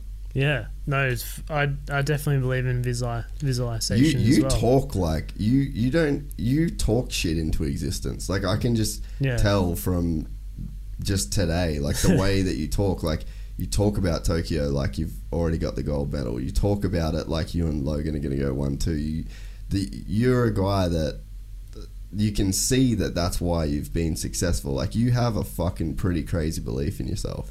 Yeah, well, at the end of the day, it's just been something that it's always been, ex- you know, internal. I've Yeah. always wanted to believe in myself, but I've always had people around me like, no, you can't. That's cockiness. You can't come off Mm. as cocky. You can't look like this guy. You can't talk, say these things. And now I just like, you know, like what I said before, I'd rather like people not like me for who I am than. Do you like get me. a lot of hate for that shit? I Or do. sometimes I do, yeah, I do. from But- like other writers or from fans or Nah, just from fans, and I wouldn't. I, I would call them fans, yeah. Yeah. but um, dude, I just say whatever the fuck I want now. I don't give a fuck. Like like what you were saying, like I talk shit into existence. I would say it's true because all week I've been texting Lucas like I'm gonna be fucking world champion. I want to be a fucking world champion. That's all I give a fuck about. Yeah. I can see myself winning it. Like I could like it was crazy. I, I have my um Beats by Dre headphones. Beat- Beats by Dre hit me up. Um, I was on the the side of the course just like visualizing my run and just visualizing like wearing the rainbow jersey, getting the the necklace on me, and like just I can I can visualize like my girlfriend coming up to me and hugging me, and Yeah. kissing me, and telling me she's proud of me, and my coach being there for me, and coming back. Like I visualize coming back to Australia for some reason and having my dad there yeah. and being like, fucking hell, you know, and like I visualize shit so like Vivid, yeah. vivid, dude. Yeah. Like it's like deja vu, like I've seen it before. That's sick. Yeah, that's the shit that works, bro. Yeah. Like that's the that's the level that like I think this year I I was undefeated this year like Yeah. with my comps. And that's what all I thought about. I just thought I was like I'm not gonna like I literally there's nobody that I will, will fight in my divisions that I'm going to compete in that is as Yeah. good as me. And like I just constantly saw like That's so sick. every every all these submissions and I saw Yeah. my hand getting raised I like I felt the feeling of like when I fucking hit my chest or whatever like I just yeah. I've constantly felt that shit and it's like it all fucking it happened that way like Dude, it's yeah. but obviously you got to do the fucking work to back it up Yeah. it's no good just thinking about it but I I really believe that if you want something bad enough and if like if you're a person that like listens to this shit and you don't have those crazy vivid visuals like you're talking about you're robbing yourself of like some serious fucking uh i don't know Success. like yeah like, Like, yeah. potential eh Yeah, yeah. You're literally robbing yourself of success because the most successful people on earth predict, pretty much predict their success. Mm. And I don't want to say I predicted my world championship because, like, you know, I had to put the work in and I was like 0.03 of a point losing to Logan. Mm. And it, you could have flipped a coin, it was that close. But, dude, like, you can literally, like, if you're not constantly having those vivid visuals of you winning, then you're never gonna win. You know, Mm. and so it's so sick you're undefeated. Like I want to be undefeated. You know, I want to win everything next year. Doesn't matter what it is. Like my level's a little bit different to your level bro doesn't matter, bro. You're still you're still fucking getting beaten up.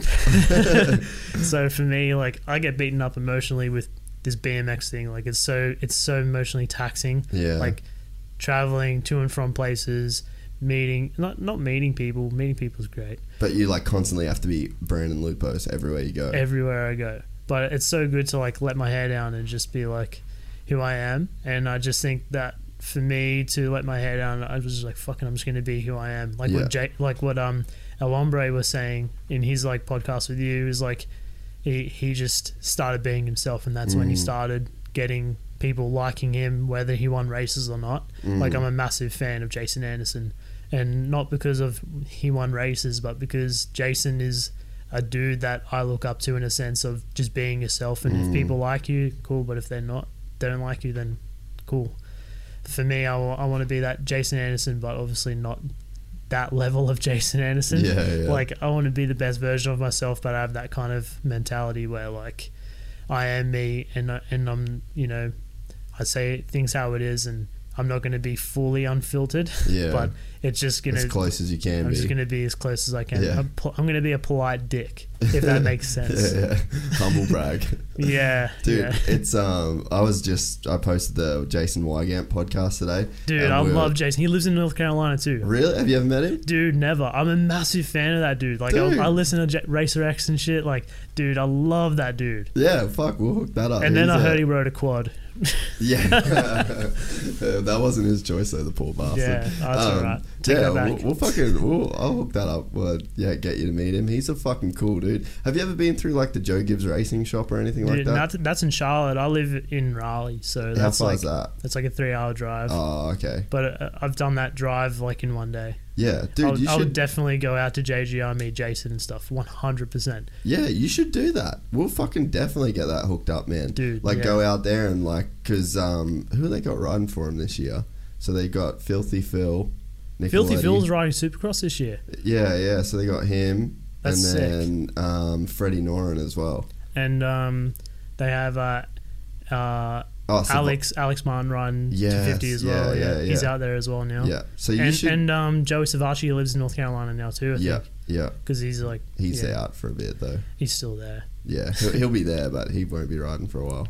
Poor Yeah. bugger. He got fucked What up. did, what did he do? He like, you know that? Did you see? You didn't see any of the race, eh? No. So there was a sick rhythm section. It was like a three on to a tabletop. Oh yeah, that And right then- out of left corner. yeah, right? out of the yeah. turn, and then he went three on, but he hit fucking neutral and just went full on, just like oh, like he got fucked up. It Dude. was it was bad, bro. What what did he like ACL? No, he like snapped his tib and fib. I'm Oh, I, I'm pretty sure he busted like a an artery as well. I Oh, think, that yeah. that's where he's going to be out for a while. Yeah, it like tip like, fib, like, oh, that's like two months max. yeah. So I don't see why he's out for the whole series, but it's like yeah, It's like an some artery. Fuck yeah, some yeah. like bad fucking blood vessel artery thing. I don't know whether I messaged him um, when he was in hospital because I went down to Melbourne the da- the week after and he was still there. Like he was flying Jesus. out. Yeah, he was flying out. I think I landed on. I landed on Thursday and I, I Uh-huh. messaged him to see like if he was still there and if he needed anything or whatever. And he's like, "Dude, I'm just about to fly out." So yeah, he was Jeez. he's got they were stuck in that hospital for fucking nearly a week. Jesus Christ. Poor bastard, Him eh? and his wife, huh? Is he his wife now? No, I don't. Yeah, but I don't think that it, she was there. He was just there by himself. Oh shit. But when I spoke, I spoke to him on the Sunday after the race, and uh, and Bailey and the AME boys were Yeah. with him. So like they fucking they look after those boys pretty good. yeah, Adam's a good dude. It- oh, you met him? times. Yeah, Yeah. he's he, he's um Sinclair's agent still, right? Adam Bailey. I wonder. I don't know if he still does the management. I just probably does. But yeah, he's always Yeah. been Cam's um, Cam's manager. Yeah, that because that's how I met him first. Because Yeah, like, because right. I, I met I met Cam through Nitro, and then I met Mick, his brother, who Yeah. sponsored me while he w- was working for Fox. Oh, Fox. Fox. Yeah, And then I met that that like that crew. yeah, Yeah, they're such good dudes, man. yeah, yeah. Wait, Yeah. pull this a little bit closer. Or you come in, you come into it. Yeah. I'll pull it back a bit. Um, Yeah, sweet. Yeah, we were talking about Sammy before because you've just had your fist glove be released. When Yeah. when was like you said you've been riding for Sammy for years, eh? Dude, yeah, it was like on and off though. Like I um Like as you got sponsors where you couldn't use fist or whatever. yeah, well I um I first got my f- I got my first pair of gloves from F- from Sam from Fist in 2012, Yeah, and that was when he lived in Melbourne and he owned a skate park down yeah, there. Ramp Fest. Ramfest, yeah. And uh, he was just like, "Hey, if you have any gloves, gloves, let me know." And I'm like, "Heck yeah!" Like, fuck, I love these gloves, and it's even like it's better that it's him, you know. Yeah, And I uh, signed with Fox like a year later, and I couldn't wear his gloves anymore. I was low key pretty bummed because I loved his gloves. but uh, Fox are really good to me, and it, they have good product too. So, but as soon as um, I decided to part ways with Fox, I, I just hit Sam straight back up, and I was just like, "Hey man, like, uh, can I wear some gloves?" that's He so good. and he was just like, "Yeah, man, you're not on Fox anymore. Fuck yeah, what's your address?" And he sent me some gloves, and and that was when we started um, teeing off again, like started working together again, and you know, uh, I think it, it meant a lot, like to me, to wear the gloves in my first X Games gold medal. I wore the pink ones, Yes. and yeah. I gave them to a, a random kid in the crowd, and the kid. Uh, I think he sent me a photo like six months later of him wearing the gloves at the ska- at a skate park or something. That's so sick. and uh, and uh, I haven't told Sam that by the way. I haven't told Sam that, but it, if you're listening to this, Sam, yeah. He'll listen to this. Yeah. He froths it. So yeah, yeah. He's dude. He's such a lord, huh? Yeah. Dude, I'm. He's a hustler, Yeah, he is. dude. Dude, I He's like a new level of busy these days too. yeah. It's, especially, I'm not gonna say right before Christmas, but this dude is just non-stop. Like yeah. we were hanging out with him the other day. Yeah, we went to go look at my glove and stuff. Yeah. when it first dropped, and I got some like got some gloves off him, and we went and ate our wows with Matt White and stuff, and that was really cool. And just to like talk to him and sit on the couch and and just talk shit with him was so sick. But dude, like the phones, the guy's phone didn't stop, Yeah. and I'm so proud of him because obviously like that dude came from fucking Tassie, where like he had a dream and now he's like finally like getting it, you know, and I'm so proud of him. Dude, same, man, same here, eh? Like, seeing his new warehouse. Like, so he was in here for the f- whole first half of this year. Oh shit. So he was downstairs, like Yeah, that, yeah. where uh, I showed you Ainsley's office. Yeah, yeah, So all of that, that was Fist. So like, every, like just four months ago, Yeah. not even two months ago, Fist was in here, and now he can Oh, barely shit. fit in his new place. So it's like that's how crazy that Dude, it's been, you know. And like people always think it's this overnight success. There is nothing overnight about Fist. It's ten years, man. Yeah, the only thing that was an overnight success was Pornhub. Yeah. Shout out. It's so crazy too how close you are to Sam. Like, like Sam's just over there, yeah. and dude, yeah, like what you said, like he was downstairs, but now he can barely fit in his new warehouse. Like, I can only imagine how big it's gonna grow from here on out. You know, like Yeah. Fist is so sick. It's crazy. It's always been crazy. Well, it's not crazy because I fucking know the dude. Like he's the man. But it's so crazy to see guys like you will call him and be like, "I want to run fist." And we're at that skate park level up today, and like, what other fucking glove was there, bro? No, no one, no, no It's not crazy, dude. Yeah, Like, it's fucking. It makes me like. It trips me out, dude. Yeah, It yeah. fucking trips me out to just everywhere I go, like moto tracks. Fucking every time you go to a skate park, like he's just he fucking crushed. it. I just like I get it, but Yeah. I don't get it. It's so gnarly how he's just dominated that whole deal. dude, it's so crazy too because it's it's so.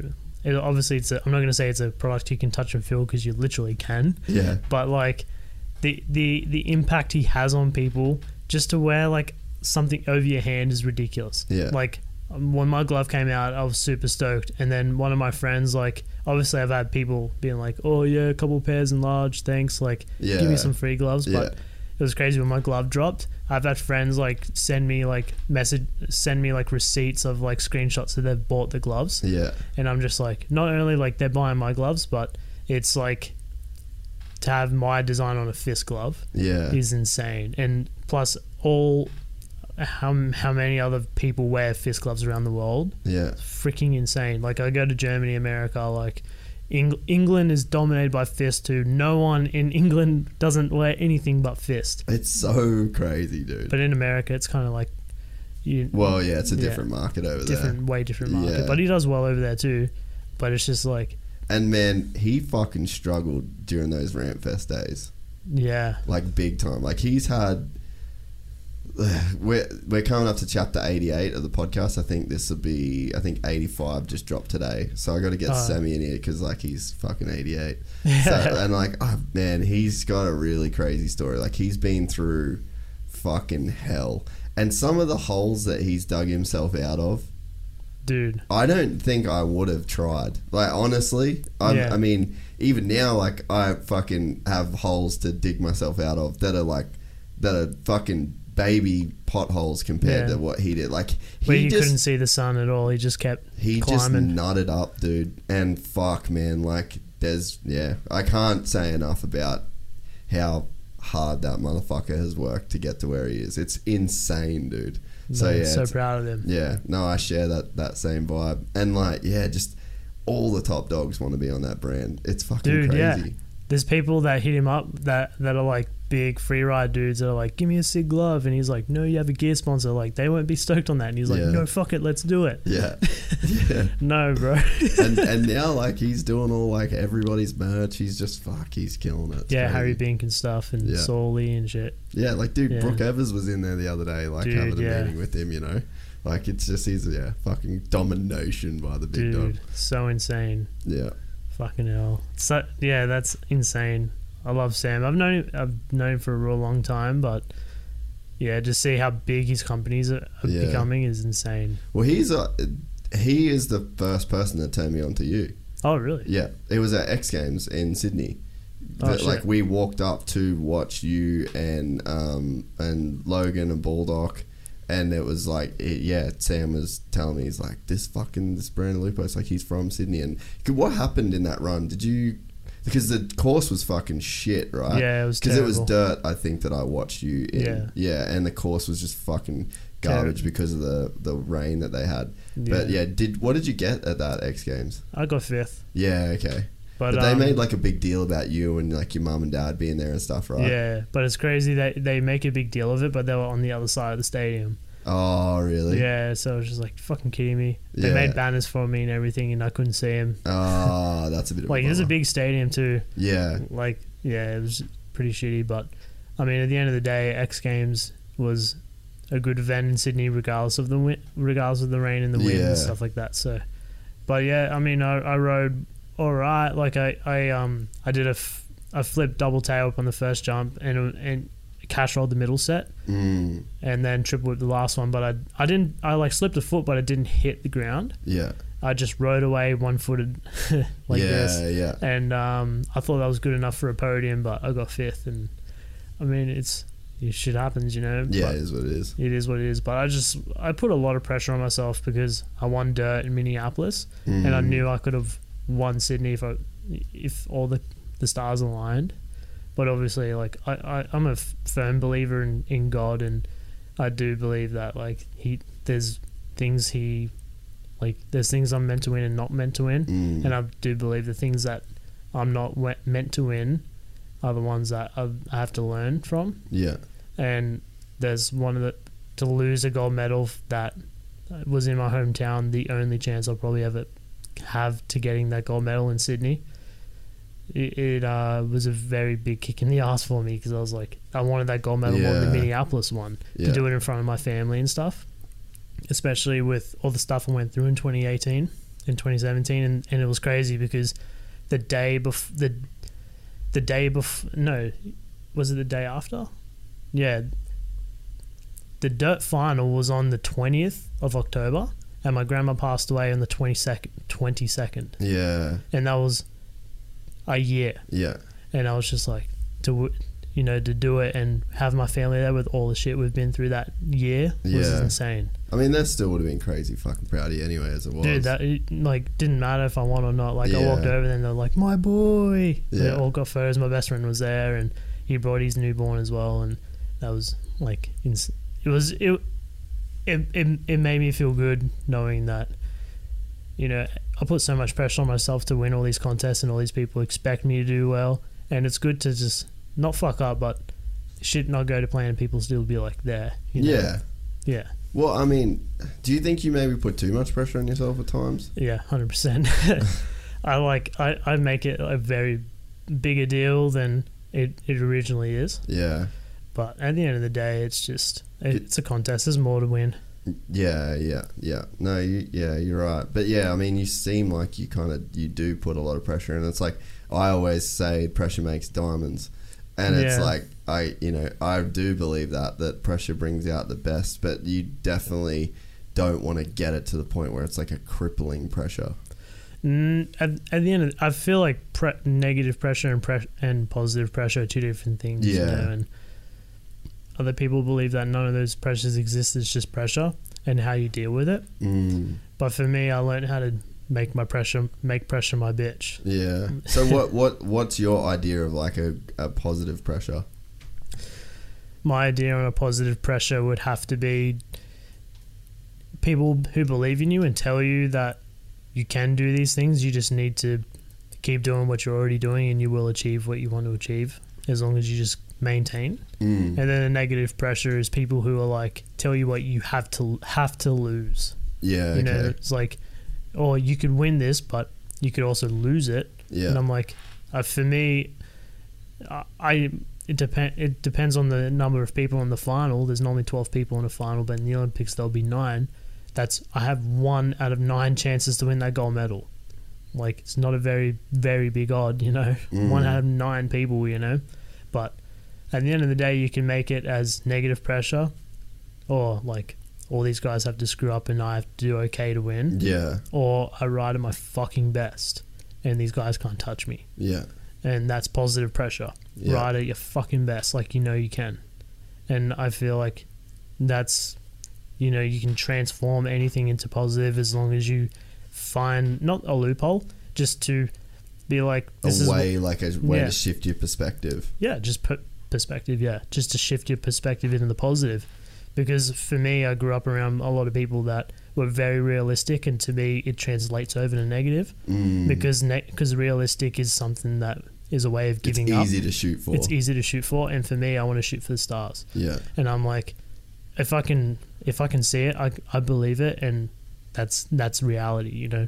And it's not like I'm living in fairy tale land. I'm just like I can see it and I can touch and feel it, and I know it's going to happen. And I put my my energy into this positive pressure Yeah. and strive towards it. Yeah. What you were saying today that like the whole Olympics thing is kind of met with a bit of negativity in like the BMX community. Yeah. What's the sort of story there? You reckon? I think they just don't want to accept that it's an Olympic sport and it's uh it it's it looks bad. Where for me, I think it's such a good look for our sport to yeah. be taken What's seriously. the what's the thing that they're like against? Like what is negative in their mind? Well, to me, like I, I don't even know how to answer that question. Like, there's nothing for them to hate about the Olympics. Like, if they don't like it, cool. They're not. No one's asking you to do it. Mm. Like for for me, uh, I never really found my place in BMX until the Olympics got announced. Like for me, I wanted to win an X Games gold medal. Like I can't imagine what I would be doing if the Olympics weren't here. Like I'd still be riding, but I'd be like, oh, I have an X Games gold medal. What is there more to win? Yeah. You know what I mean? Where now the Olympics are involved, there's a new threshold. There's a new whole new world. And for me that that was what I was missing is like like the way X Games are so commercialized and so like to a T on one style of riding Mm. in different disciplines. For me, the Olympics is me to a T. Like Mm. it's when you think about BMX and the BMX freestyle in the Olympics, I want people to think about Brandon Lupos. Just like where people think about 450 Supercross, they think about you know Eli Eli Tomac, Ken Roczen, Ryan Dungey, and when they think about MXGP, Jeffrey Herlings and Antonio Cairoli. Yeah. When people think about BMX freestyle in the Olympics, they think about Brandon Lupos. Yeah. Like that that key. That's that's where I sit. Like that's where I that's that's where I belong. And, and you seem like you really want to push BMX out of like that negative image. Yeah, hundred percent. I, I want BMX to be looked at as a as the as I look at it as the most positive sport of all time. Like Mhm. my bike is my best teacher. Like it's taught me so much about everything about life, even if it has nothing to do with BMX. Yeah. But everything has everything to do with BMX when it comes to life and BM, and and riding. Like yeah. like- I to- yeah, I totally totally agree. yeah, I just think that like it's something that you just learn as you get older. Like for me, I feel like I've learnt m- the last 16 years of riding my bike. I've learnt more riding 16 years than I would have ever learnt in school. And I'm not talking about mathematics or geography, or whatever. That shit doesn't Yeah. fucking matter. But dude, like shit that matters. Like the only thing my bike can't teach me is how to do my taxes. yeah. You know what I mean? Yeah, but it can make you money to pay some cunt to do it. Fucking hell. Maybe. Maybe. Good. Uh, Hopefully, I can get around that Amazon guy. Get those loopholes he has that he has as well. yeah, yeah, yeah. Because he didn't pay his taxes and he made like insane money, like no way, it's fucking crazy. hundred something million dollars, and didn't pay any taxes. It's America, G. And fucking Donald Trump didn't pay taxes too. brought the system. dude. I think I think I think the whole tax thing is um, just kind of like a a way. It's like a test. It's like how can you get around this? Mm. and I feel like they do it. So, they do it so well, and we all get fucked. Yeah, pretty much. the rich get richer. So fucked. Um, so yeah, when did you say that you got into into the motocross shit as heavy as you did? I want to look up to see what highlights are available for the uh, Soupy because I, I still haven't watched the Melbourne stuff yet. Yeah. No, my my first race I ever watched live was Anaheim three in 2014. Mm, remind me who won that race. Chad Reed. What what Anaheim two, Anaheim three. Anaheim three, 2014. I was definitely there. Was he? Really? Was that the Honda year? No, it was Cowie. Is that the Cowie? That was when he still had TwoTwo Motorsports. Yep, And- I was um, definitely there. And Villo was there. James was there. Fuck, I'm trying to remember that race. We, let's just look that race up real quick. Yeah. Make sure this is playing through the thing. Yeah, I was there for um, Because that was the last year of Anaheim 3, I'm pretty sure. Yeah, right. I need to look that shit up. Yeah, I pretty much didn't miss a Supercross race for like really the whole time that I was there. Um, 14 Anaheim 3. Alright, let's watch this fucking highlights right now. Oh, Jason was on a KTM then.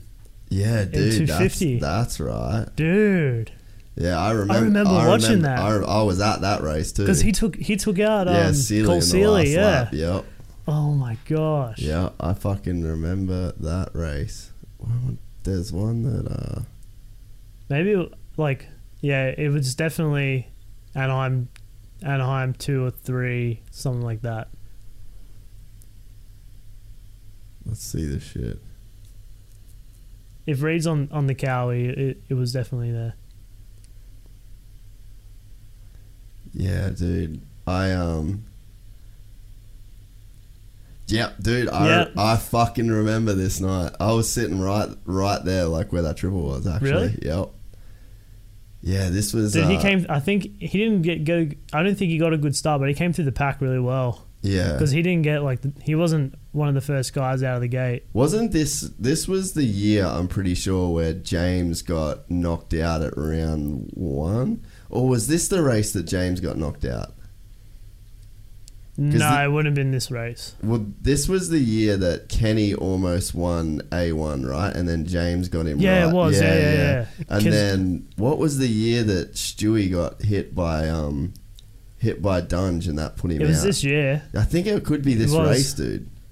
It if it's this race, what a fucking crazy first race to watch, huh? So this was your first live race. Yeah, I was I was sitting up in um the Fox. I was riding for Fox at the time, Oh, and sick. um I was up in their booth drinking with um with beaks and stuff. It was yeah, sick. yeah, yeah, Yeah. Dude, I um I didn't like Chad at this point in my life. I don't think a lot of people did, man. It's crazy, eh? He's fucking so loved now. Well, I mean, I fucking love the dude. He's well, I mean, we're actually Dude, look at that. we're actually friends nowadays. But yeah, th- this time, like, I remember not like actively not cheering for him, bro. Dude, Chad Reed's a fucking hero of mine, man. Yeah. And my cousins as well. We both watched, grew up watching him. Like, obviously, when I had a little hiatus from motocross and supercross, like, he was like our hero, man. Yeah. Like, our fucking hero. And it's so cool, like, my first supercross race in person to see him win. I think this is the last one he's won, too. Like, supercross. Yeah, maybe, Maybe it's about, maybe it's a, I put a curse on him or something. maybe. Nah, I don't think he did. I think he's old. Uh, yeah, he just turned 40, huh? Nah, I don't think. Nah, he's only like thirty-five or something. Well, uh, in your um, podcast with Ricky, he was like, "I just turned 40. I was like, "Fuck off." No, man." yeah, he's talking shit. Yeah. No, he's he's only like thirty. Maybe he's like thirty-six or something. yeah, Man, fuck. Yeah, this is crazy, eh? dude, look at dude. Villo is on him, man. Yeah. Chad's holding his own. I, I don't know that he liked that bike too, to be honest. The Cowie, Yeah. I don't know. I'm not sure what the. dude. Look at Ken too. Yeah. Ken's on Villo as well. well, this is when they were riding together as well. Oh, really? That was. yeah. This is when they were both at Aldon's. Oh, yeah, that's right. True. Dude, that's so crazy. Ken on um KTM. It look that seems like a long time ago, doesn't it? Yeah, it doesn't look too different from the Honda. At the end of the day, like, I mean, he's pretty much ran the same gear, just a little bit redder black. Yeah, yeah, pretty much, eh? He um I saw some Instagrams that he's been posting lately and like he looks so fast, dude. Dude, Like so this could be the year. maybe. This He could need- be the well, year. he'll definitely win some races this year. Dude, I was so bummed he didn't win. Um, I think it was, it Atlanta? Houston? No, Houston. It was Houston with Cooper Webb. Yeah, that he got second there. That was oh, crazy. Fuck. Alessi out. Ah, fucking hell. Um Yeah, dude, old Chad fucking getting it done. Motor Concept. Dude, he's like pulling away from these boys right now. Yeah, because fucking Ken's Well, on Villo and Villo, up- up Villo's on the ass. defense mode. He's like riding the outside, Yeah. jumping inside, outside. Oh, look at Ken. He's coming through. He's coming through. No shit. Shit. Dude, he gets him though. You watch. Villo does? No, um, yeah, Villo gets Ken, like later in the race, I think. Dude, how sick is the atmosphere at Anaheim? Like, it's such a cool stadium, eh? Dude, the fans go insane. Yeah. Dude, like the fans are just insane. And especially that it- it's always was crazy. Well, I mean, they've stopped doing the three rounds now, but like Yeah. to, to sell three rounds of Supercross. Supercross yeah. there, fifty thousand people each um, each event. Wonder, um, yeah. So I'll look for AUS-X Open. Yeah. No. Did you have you got to meet many of those dudes or? Uh, no, not really. I mean, this is crazy too because um, Mertz told me to come over one night when I was in town, and he was like, "Hey, come over. I'm, ha- I'm having some friends over. Like Ken's gonna be here and stuff." As soon as I heard Ken was gonna show up, I was like, "Hey, man, I can't. I'm just gonna fanboy too much." Oh, that's so good. and he's just like, "Oh, fuck him. He's Ken." And I'm like, "Yeah, that's why." but All right, we're gonna watch the uh, we're gonna watch the highlights of Melbourne right now. yeah, Why is this taking so long? The internet is tripping. you got dial up, mate. Oh no, we actually like we don't have we don't have dial up, but we're pretty fucking close to dial up here. There's like there's some weird shit with the our um. Sorry. No, you good. There's um there's some weird shit with like not being able to get broadband in here for Oh, no some way. yeah for some oh not broadband this is broadband but we can't get like the NBN or whatever Oh, okay. yeah because I don't know some someone's buried a fucking cable or something under our driveway or like it's just one of those like Just stitch up. yeah it's just one of those like dog shit deals Fuck's sake. I know which is fucked because I want to start doing these things live but Dude, that'd be so sick if you did that. what oh I was like why is there ads right now but I'm not on Gypsy Tales Yeah, wh- when um when I saw like the the time come up, I was just like 20, 20 seconds. What? yeah. Um, I need to connect this to my phone because Boost Mobile Has the best. don't play that shit. There we go. Jason's iPhone. We're fucking doing this. Boost Mobile, getting us through this podcast, everybody. Boost Mobile hit me up. Yeah, fucking Brandon Lupos needs that. Uh, needs that fucking data. I know, right? Vodafone ain't cutting it anymore. Nah, this, this shit ain't cutting it either. Fuck. Dude, look at Cloudy on top of the list. I know, man. Yeah, that makes you pumped, eh? Sydney, Dude. Sydney boy, Oh, Wollongong, mate. straight out the gong. Straight out of the gong. So sick. Not letting me connect. What is up with that? This is killing me, Brandon. Yeah, I know. What kind of studio are we running here? Dude, I think it's that you chose the wrong Wi Fi. Yeah. What the fuck? Just do the thing. We want to watch the race. Man, how crazy does that stadium look right now, though? I can't believe that's in Australia, man. Fuck. That that sta- that racetrack was in Melbourne. Yeah. Um, It's fucked in up. Marvel Stadium, Yeah. dude. I had a moment where um, I walked out of like the they've got like the seating under the grandstand there. Yeah, yeah. Of, of like sorry the floor, so it's like they got the grandstand and Yeah. like this floor seating, and then I like walked and there's like a ri- like uh the t- upper deck, Yeah, and so you walk you walk into the seat, but the whole stadium, the roof and stuff is kind of covered by the deck above you. yeah, yeah. yeah. And then when you walk out past that, like the whole thing just opened up, and I was like, No "Holy way. shit!" And it was right in practice, first time I'd seen the bike. I just, I had the craziest moment of like, "Wow!" Like this What is fucking fuck? in Australia right now. All right, we've got some. That's action. so crazy how it was like did did they really did the track designers really expect the riders to turn left, take the corner and go right? No. I, I didn't. Dude. Did you see the start? How they just it's supposed to be like a Yeah, I- start left then right. There's no I- way. I really didn't. I did not like that first turn. All right, we're back. We're back, Gypsy Gang. We're back. Yeah, I didn't. I, I really didn't like that um, first turn, to be honest. But everything else just looks so good. Dude, Jason's on a freaking new level. There no, you go. That dude. was the, that was the cloudy thing, bro. Championship gone. dude, that that upsets me. I haven't seen that that um, mistake. That's a full on mistake. Yeah. And then he went down again, dude. Oh no, that's Ando. That's when Chad took Ando out. I fucking love Ando. Oh yeah, see, yeah. So Cloudy went down there. Um, yeah, I I fucking love that about Ando too. That he legit just didn't give a fuck that Chad took him out. He was Yeah. like, whatever, bro. Like, why do I care? How gnarly is that? I feel like I get along with Jason Anderson. Yeah, you would for sure. He's, Dude. he's just the like most mellow dude. Yeah, I feel like I'm pretty mellow. We can mellow out together and vibe. Yeah. He likes a lot of the same music I do for sure, What kind of music are you into? like old school hip hop, Yeah. like Biggie, Tupac. Yeah. Uh, I've been listening to a lot of Spanish rappers though. Yeah, we need after this. You got to tell your Spanish story. Yeah, yeah. Um, I've been listening. Uh, I've been listening to heaps of Wu Tang Clan lately. Yeah, I have a Wu Tang tattoo. Oh, really? Yeah, Oh no shit. Wu Tang forever, son. yeah. Um, have you listened to the Rogan podcast with um With RZA? with yeah, yeah, yeah. How he's like vegan and how he was like talking about how, how him and ODB were vegan and Yeah. stuff for like the longest Dude, time. like a really long time. yeah, that, before it was even a trend. that tripped me out hearing that actually.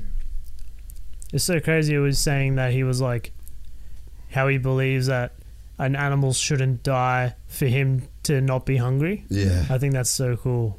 Do like- you are you vegan at all or like you? No, I definitely feel bad about eating meat for sure. Like I love, I obviously love the taste of it, and and dude, like, yeah. I mean, I would definitely try it. I just wouldn't try it this close to the Olympics. Yeah, Because yeah. I have a friend of mine that was com- that competes and he's vegan and he had a really rough time adjusting Yeah, and I'm like, there's no way I want to risk myself getting that yeah, into that stage before the Olympics. yeah. So I might try it. I don't know. I can, I I mainly eat vegan anyway. I just eat like I don't eat cheese or sour cream or you, I don't drink any milk or anything. Yeah, Like I could adjust really pretty easy. yeah, The only thing that I would suck that would suck is uh, eggs. I love eggs. yeah. Okay. I feel like eggs though. It's like you don't have to be hardcore fucking vegan if you like the eggs thing. To me, seemed well. I guess the whole idea of like the extremist version of veganism is where like you won't even use an animal product. Like,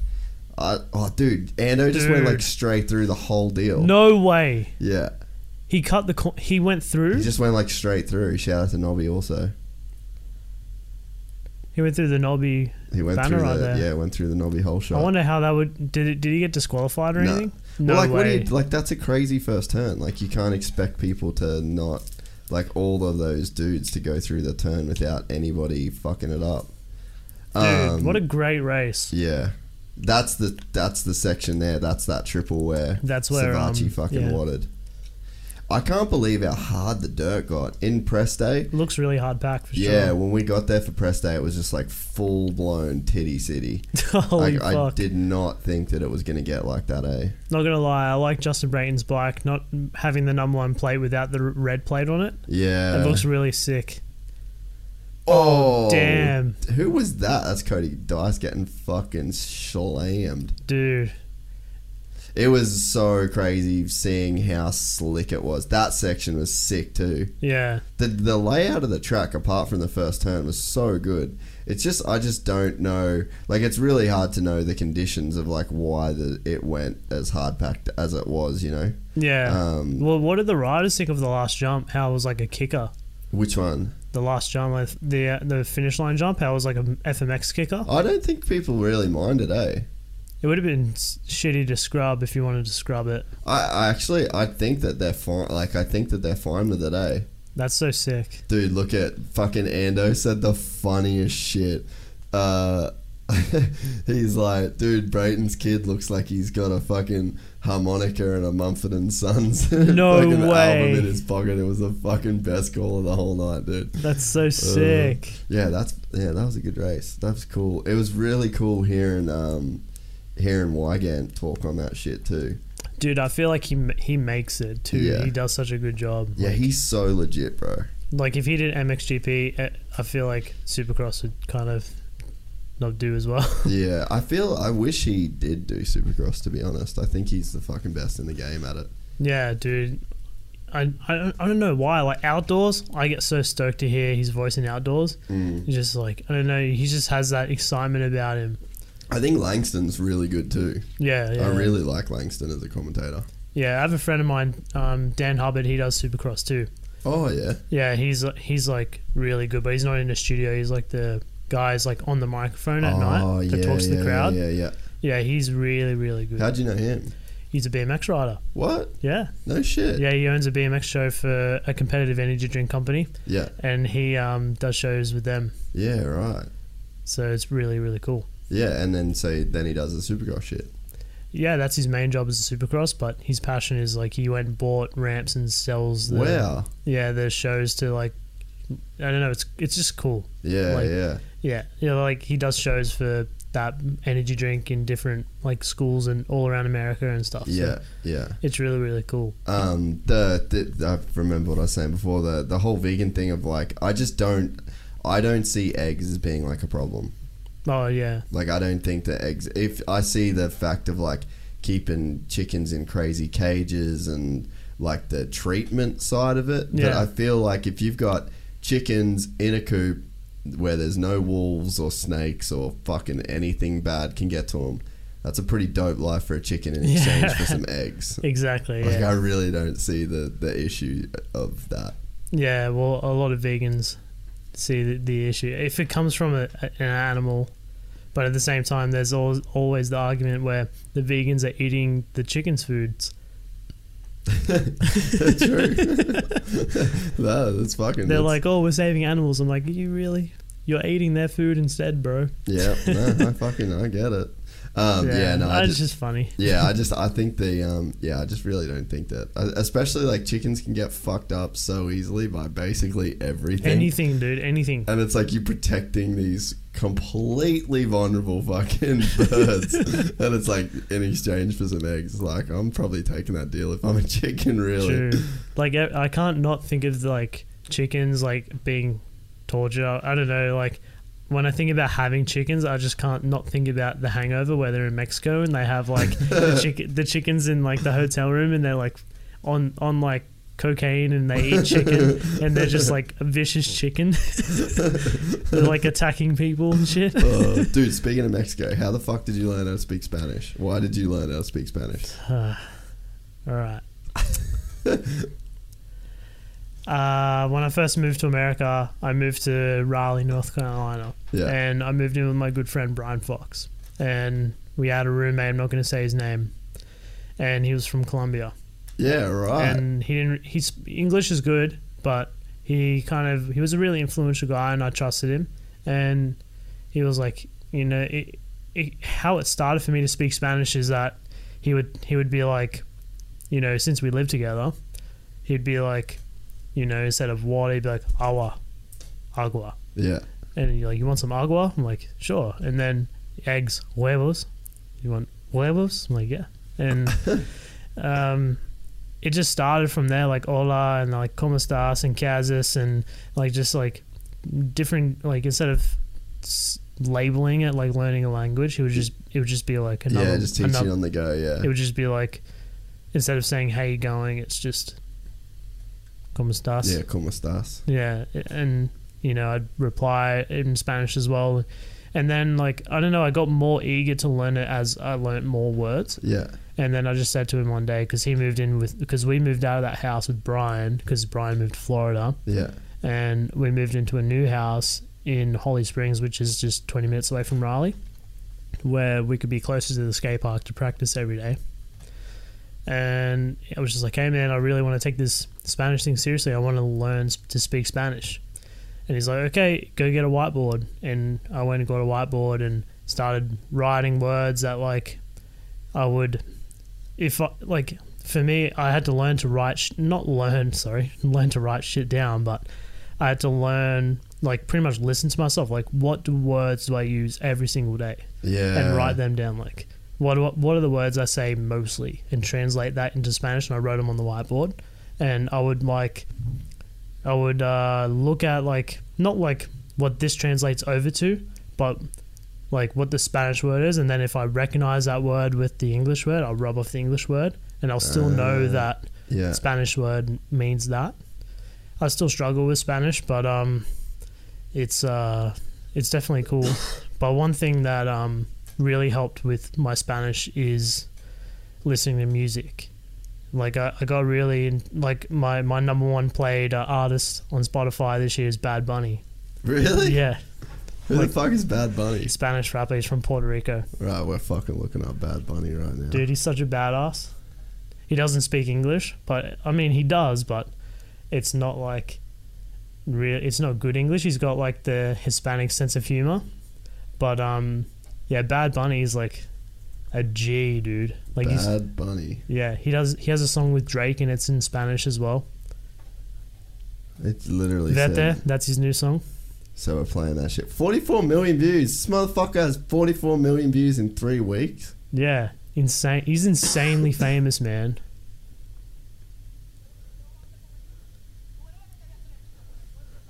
This is sick as fuck. Dude, yeah. This so, like Vete means go away.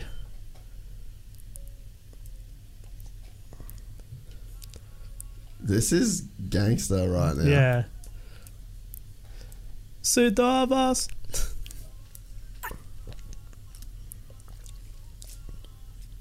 I'll have to cut this bit out, but Yeah.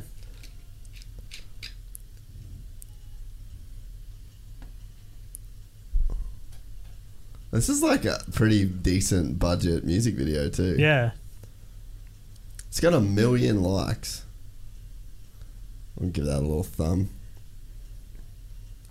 So you can understand this, like I, I like at the fir- at first I don't understand it. I'll listen to the song and I'll be like, oh yeah, I'll pick apart words and stuff. But what helps me is like like translating it over and saying this this sentence means this. It's more like sentences. yeah, Because when we like even when you and I speak, we use sentences more than words and sen- sentences more than words. mm, and that's the same in Spanish. Like you got to know some sentences because otherwise, like if you don't know the word, if you just pick apart the words, you'll never understand it. mm, Like you just for like for people who for yeah for people like us who speak English fluently, yeah, it's like for people that are learning English, it's like hard for them to like know what we're saying because not only we use a lot of slang, yeah. but it's it's hard for them to know what the sentences are yeah, because that's the same in Spanish. dude, there's fuck. He almost has a billion views on this Drake song. Yeah. What the fuck? Yeah, Bad Bunny's a celebrity, dude. What the fuck?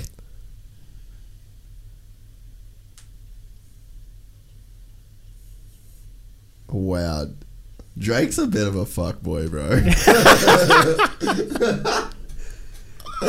oh, this just screams fuck boy to me right His now. Spanish is okay though. It's better than mine, but it's alright. I mean, this is like a super smart thing for Drake to do, really. Yeah, if to you think in, about it. like like the biggest Mexican artist. he's a Puerto or Rican. Puerto Rican, sorry. or Spanish artist, I guess you yeah, could say that. his, we just say Hispanic. It's like easier. Yeah. But Bad Bunny, dude, Bad Bunny's twenty three. Wow. That dude there is twenty three. Wow, dude. This is fucking tripping me out. This is a sick little come up.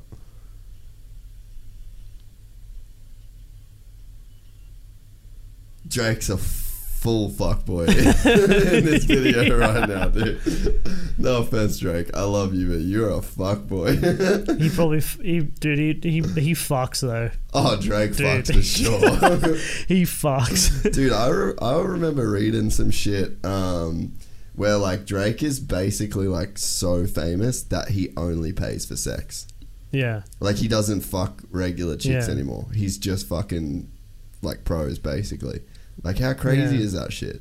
You get, Yeah. Like to have sex with Drake, you'd have to fill out a form, and I'm not even joking. Like there'd be full on NDAs and shit like Yeah, that. yeah. Like it'd be crazy shit that he has to do just to get a nut. like it's fucking wild, huh? dude, I can't imagine like being that famous, dude. No. No fucking way. It'd be terrible, dude. Like I was saying on a podcast the other day that um, I heard in my apartment complex, like I was just walking down to the car and this dude, like I could see in the window and he had like his laptop, he's laying in his bed and he had his laptop and he was watching Joe Rogan. And I'm like, I'm like, fuck that. Like, No I'm like, fucking way. I don't even want, I don't want that. Like, that's fucking crazy. Like a, dude. like Justin Bieber level celebrity, like when he was a kid. Fuck that. Dude, even right now, man, like he actually seems like a really nice guy. I've FaceTime Justin Bieber before. No way. yeah, just randomly with a, a friend of mine is like really good friends with him. He actually Yeah. used to be his stylist. Oh, what was the word? He was his um. Fuck. They had like some cool word for like basically he was like Yeah. Bieber's like style style coach. Right. He wasn't a stylist. He was a style coach. It's probably Bad Bunny.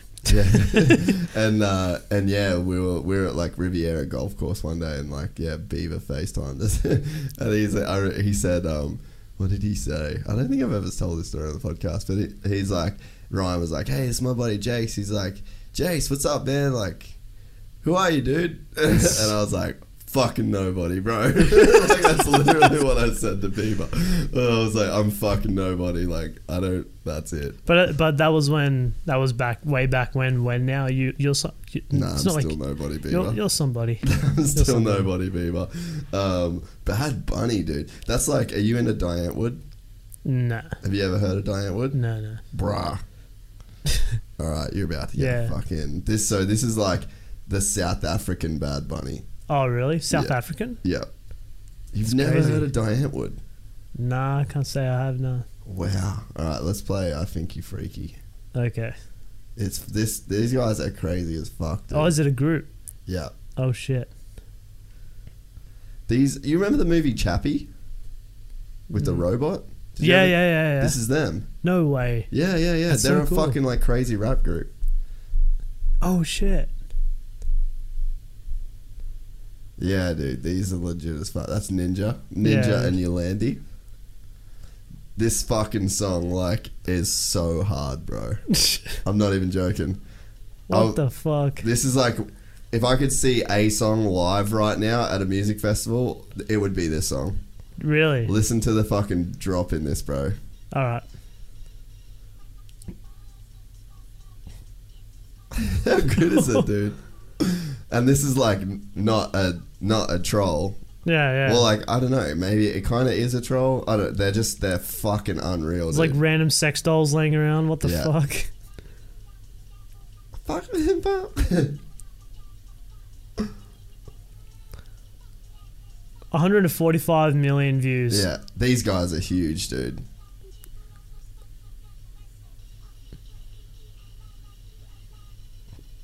How good is Holy it, shit. yeah, this is a this is a pre-ride hype song Alright. right here, bro. All right. Yeah, you gotta wait for the drop. What the fuck?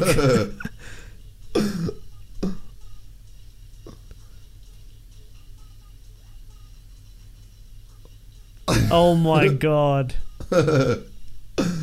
It's Oh, so there's an egg. it's so hectic, eh? This is Ninja's little bit. Intense, eh? Dude, that's so hard.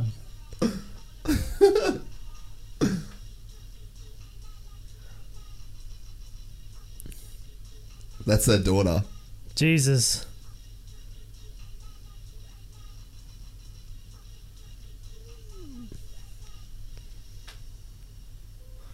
Yeah. Jesus Lord. Yeah, they're gangster as fuck, bro. This is um.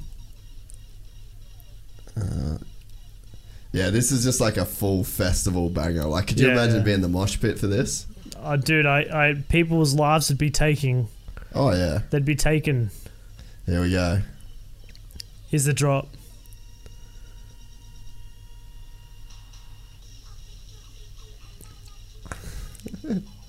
Oh, it's so Dude, everyone would get so get so down with this. Um, this is this is cool. This is like different. This is uh, but like these guys are so fucking cool. They've got like uh, this film clip's got Jack Black in it, Cara Delevingne. No like, way. Yeah, fucking everybody's in. Like they're They're like the coolest motherfuckers ever, man. That's so sick. They um just burning that Hyundai, son. It's like dope as fuck though, eh? Like Yeah. how random is it? But yeah, so they Yeah. um they fucking Lady Gaga asked them to be on tour. Oh shit. Yeah, with them, right? They didn't say no. They made a song and then a video clip where late you remember when Lady Gaga wore like that meat dress at the Yeah, at the Oscars or the Grammys Yeah, or whatever it was. And um, so they made a video clip with like Lady Gaga and a fucking lion ate her and a prawn was birthed out of her pussy to say like fuck you we're not coming on tour with you like that's how like hard these cunts are. Holy and then fuck. so they made that Chappie movie right? And um and it was a massive massive success. Like it was yeah. so overwhelmingly successful. Yeah. they were making a sequel. And then Yolandi the chick tweeted that Drake was a faggot. And then they fucking pulled the movie No way. gnarly eh What like the yeah fuck? there's so many there's Cara Delevingne they right just there. don't care. No, they don't give a fuck, dude. Like it's really, really fucking yeah, Uh, super, super cool. But yeah, how gnarly is The like South African. yeah, just like some weird South African shit going on. And so like a buddy of mine, he's been on the podcast before, um, Dusty Rich. Yeah. He's South African. Oh, and, okay. and he like grew up in it's called like Zef culture. Ah. so like what they do, it's like it's a fucking style. Like it's a South Yeah. African style. Yeah. But to to because to me, like I watch their shit and I'm like, oh, that's like this crazy like art direction, like Yeah. really bizarre shit. But Dude. it's actually that's actually just like this whole South African Zef culture that they've just come out of. Yeah. That you just don't know about, and that's like that fucking Bad Bunny shit, dude. Dude, yeah, yeah. Same shit, yeah. And so you listening to the music is what really got your like got your Spanish going better.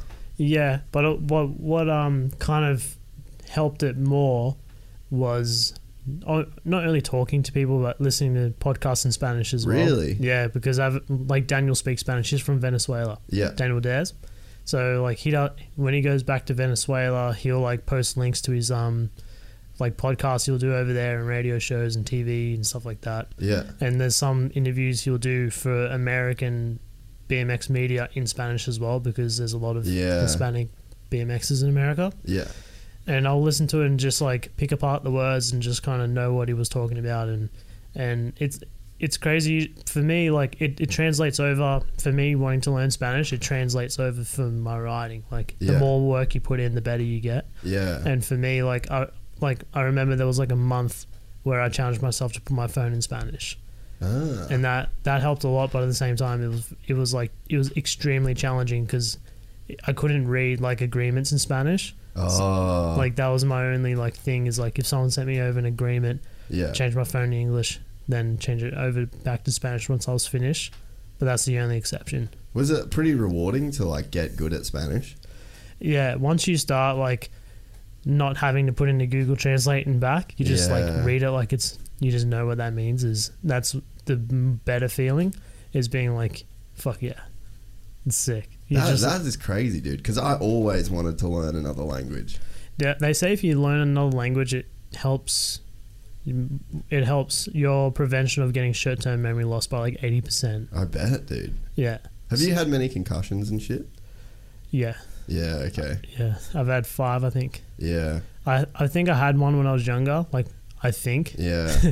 I can't remember. I remember one year, one day I was riding the skate park back in Sydney, and I like went to jump into a quarter, and my front tire slid out, and hit my head, and woke up and just kept riding.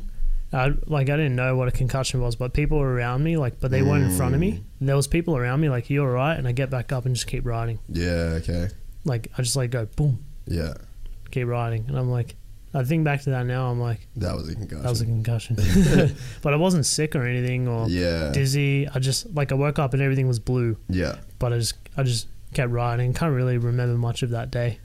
Yeah. No. Fair enough. That's what happens when you get a concussion. But my worst concussion ever, which is crazy. I didn't speak Spanish at this point, but I was in Mexico, and I was um, coming around this bowl. I was with my good friend Larry Edgar, and he's like, "Do you know um, the kid we were watching today at the skate park, Yeah, which one? Josh Dove, the Which one was little kid, Yeah, yeah. the one you're like, oh, that st- kid Yeah, that fucking motherfucker's me, got style. dude. Yeah, dude. Shout out to that kid. Yeah, shout out look Josh like, Dove. I want to look like that kid when I do any activity. and like he was fucking smiling the whole time. And Yeah. like, yeah, that's a cool kid right there. Yeah, I love Dovey. He's a fucking awesome kid. But anyway, um, What's his Instagram? We're gonna follow him right now. uh, before I, I think Dovey03, D O V E 03.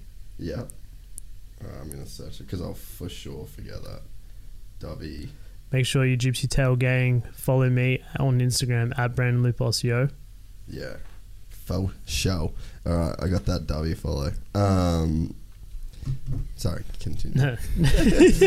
anyway, there's another kid like that, but his name's um, Larry Edgar, he's the American version. Yeah, And he's like the world champion of like that style of riding. yeah, and we were like pumping around this bowl like this snake run and we didn't have our helmets on. We were just like we didn't we were like just cruising you know just like fucking around not doing anything too crazy but larry just took it a bit too far and started going faster and faster and faster.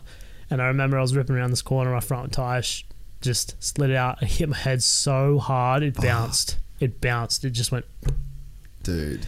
and I woke up and I like saw everything was white and and blue and I was like like I don't know why like I had I had like physio there with me and they were like just stay here just stay here and I just legit just got back up and went to my hotel room and went back to my hotel room and, and just spewed Really? yeah I was spewing like I was hot and cold like Yeah, they can fuck you up bad. and uh, I went to a hospital and I ended up having um I had like a I had brain swelling a little bit of brain bleeding wow. and yeah, I was just like, "What the fuck is wrong with. How wrong long with did me?" that fuck you up for after? I couldn't ride for four weeks. yeah.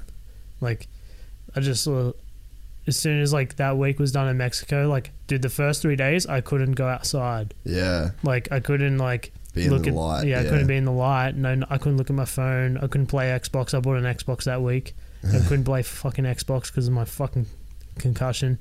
I like legit got depressed because like I had post concussion syndrome, which Yeah. is like where you're just like just fucking pissed about having a concussion. You can't do shit. Yeah. Just like fuck's sake. Like shout out to my girlfriend for putting up for me that week. that was a mess, but dude, like Man, just I, got believe it. like I got a little concussion. Um, like probably we're still watching. Yeah, I know. We just had Die Antwoord on the on repeat. Um, I had a pretty like minor concussion from training. Like I didn't get knocked out. I got kneed in the in the side of the head. Like I got kneed right in the temple. Oh, shit. I kept. I, I had to stop for like. I kind of stopped for like a minute just to Yeah.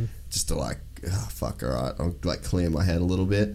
And um and then I, I just went back. I kept training and uh, kept rolling. And then it was at the class started at like nine thirty. So by Yeah. ten thirty, I was done. Went home, had a shower, come in here. I started like trying to work, and like that corner where I edit is like it's pretty dark. There's only Yeah. like that one light. So the I had the screen. I turned that light off, and then I had the screen brightness all the way down. So I'm like practically Yeah, yeah. sitting in the dark, and I couldn't fucking sit there. Yeah. And then I got in the worst mood, dude. Like Yeah. fucking I was ropeable, like so fucking angry. And then I was like, because I've had a couple concussions before from motocross, and then I was like, all right, well, I'm, I need to go home. Like, okay, Yeah. I, I definitely got a concussion. So then I went, I walked downstairs. I could barely drive home. I only live Yeah. two k's from here. Could barely drive home, and then I just went and just fucking was on the couch. And I Yeah. shut all the blinds. I was like, dude, sorry, um, I can't imagine. I've had one bad one where I was like properly out and like Yeah. I hit the. I basically, I I fucking actually hit a lapper in a set of Oh whoops. no fucking way. Yeah, this dude swapped out in the whoops in front of me, and Going uh, like, across. yeah, and he just went, and I hit him Oh, like, fuck's like sake. T-bone this cunt, dude. And then I went over the bars and stopped in the face of a of a tabletop. So I just hit this fucking up ramp, bang. I didn't know who my dad was. Like it was like a proper concussion. Dude. But this one felt. I guess I don't really remember how that big one felt, but I, I remember being real angry and like stuff when I was in hospital. And I remember, I remember we drove home from Mareeba. It was a Mareeba like club day, and it's like a real tiny town. They've only got KFC. like that's the only thing in this Yeah. town. And I remember like yelling at my parents to get me McDonald's. when we got out of the hospital, and they're both like, "There's no fucking McDonald's here, dude." And I'm like 18 or 19, Yeah, like yeah. I wasn't like a little kid, but I was like, "Fucking get me fucking McDonald's!" Like I was losing my shit. But this one made me feel worse, to be Yeah, honest. yeah. Like, and it, I didn't even go out, but just fuck, man, rung my bell, eh? Dude, it's it's so crazy how gentle our heads are, huh? Mm. Like we got to really take care of them because at the end of the day, if your head doesn't work, nothing else works. Well, that's what's cool about you saying the whole Spanish thing because it's like you're really pushing. Because like I don't think people understand that your brain is. It's basically just like networks. Yeah. So like you just create. It's like electrical signals that you create. So if you do the same thing over and over and over and over again. So like language, Yeah, you speak English, you're using the same patterns of like neurons firing in your brain to produce those same words. And the, over time, you just do it, and, and all of the other stuff around. It's like it's like grooving something in with like a saw or whatever. Yeah, yeah, yeah. But when you push yourself to learn a new language, it's like you've got to create all of these new neurological connections in your brain to like yeah. just- produce yeah. the sound, to memorize the word, to understand it in the context of language. Like that's it's not a it's not a small deal to learn a new language. No, it's I, I definitely find learning it is so much harder as I get older, Yeah, and I definitely envy the the kids who grow up speaking a second language. Like I could have learned Greek when I was younger because my dad speaks Greek, Oh, really? and my grandpa is like actually from Greece, and my godfather's from Greece as well, and they all speak Greek. But at the end of the day, like as much as I travel, I like wouldn't use Greek yeah, unless it was Spanish with them. is the move. like yes, there's more people on earth that speak Spanish than English right now yeah, and for me to learn Spanish and plus like I have a lot of Hispanic fans like in Mexico and in Colombia and in Chile and yeah, and just all all across the world really like it's so crazy that like that era of BMX is like so embraced by the Hispanic community Yeah. and I want to connect with those people and I think for them for me not having any reason at all to learn Spanish for me to go and learn it just to communicate with my fans that speak Spanish and don't speak English would mean a lot to them and would mean a lot to the sport too yeah, because like at the end of the day there's so many kids in in Colombia and in you know Mexico wherever that ride bikes that don't Puerto know what Rico, Costa Puerto Rico, Rica, yeah. Like there's so many. Dude, countries. Costa Rica is insane. Kenneth Tencio from shout out to Kenneth Tencio. He's uh, done so much for the sport in Costa Rica. Yeah, and, it's a beautiful country. Have you been there? Never, I'd love to go one so day. So beautiful, dude. Yeah, like he lives. I can't remember where he lives, but he he has a, like his own private ramp set up in Costa Rica, and it's just like such a beautiful part of the world. But he does so much for the sport down there, and I and I admire that. Yeah, And for me, I'd love to be able to connect to the kids down there like he does, with all the kids from around the world, whether I speak Spanish and English. yeah, yeah. It's fucking cool, man. I, I remember, lear- like not learning Spanish, but just like learning how important the Spanish language is to even America. Like I got Dude, friends, dude. What have you? Would you have ever watched like Verb Moto back in the day?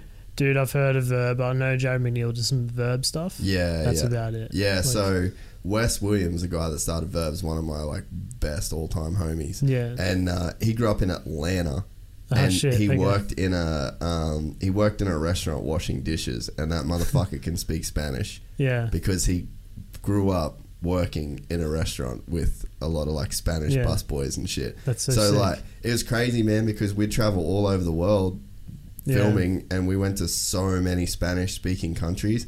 And like rental cars and fucking restaurants and so much shit. He would just start speaking Spanish, and it was the coolest fucking thing in the world to me. And I, I like half tried to Rosetta Stone Spanish a little, a little bit, Yeah. like probably three different times because it was just so useful, man. Like is, yeah. insanely fucking useful. It's very passionate language too. Like you really need to speak with the heart when you speak Spanish. Mm. I noticed that when I when um you know Spanish music is like with Bad Bunny and stuff. It's just like you can tell that it's like it's got feeling behind the language and it's like very romantic language and it's just like I. Like know a passionate it's very of. passionate yeah. language and I admire that and I and I, I'm a pretty passionate person like I'm passionate about my sport and family as well and that's what I kind of see that in the Spanish community in Spanish language as well Yeah.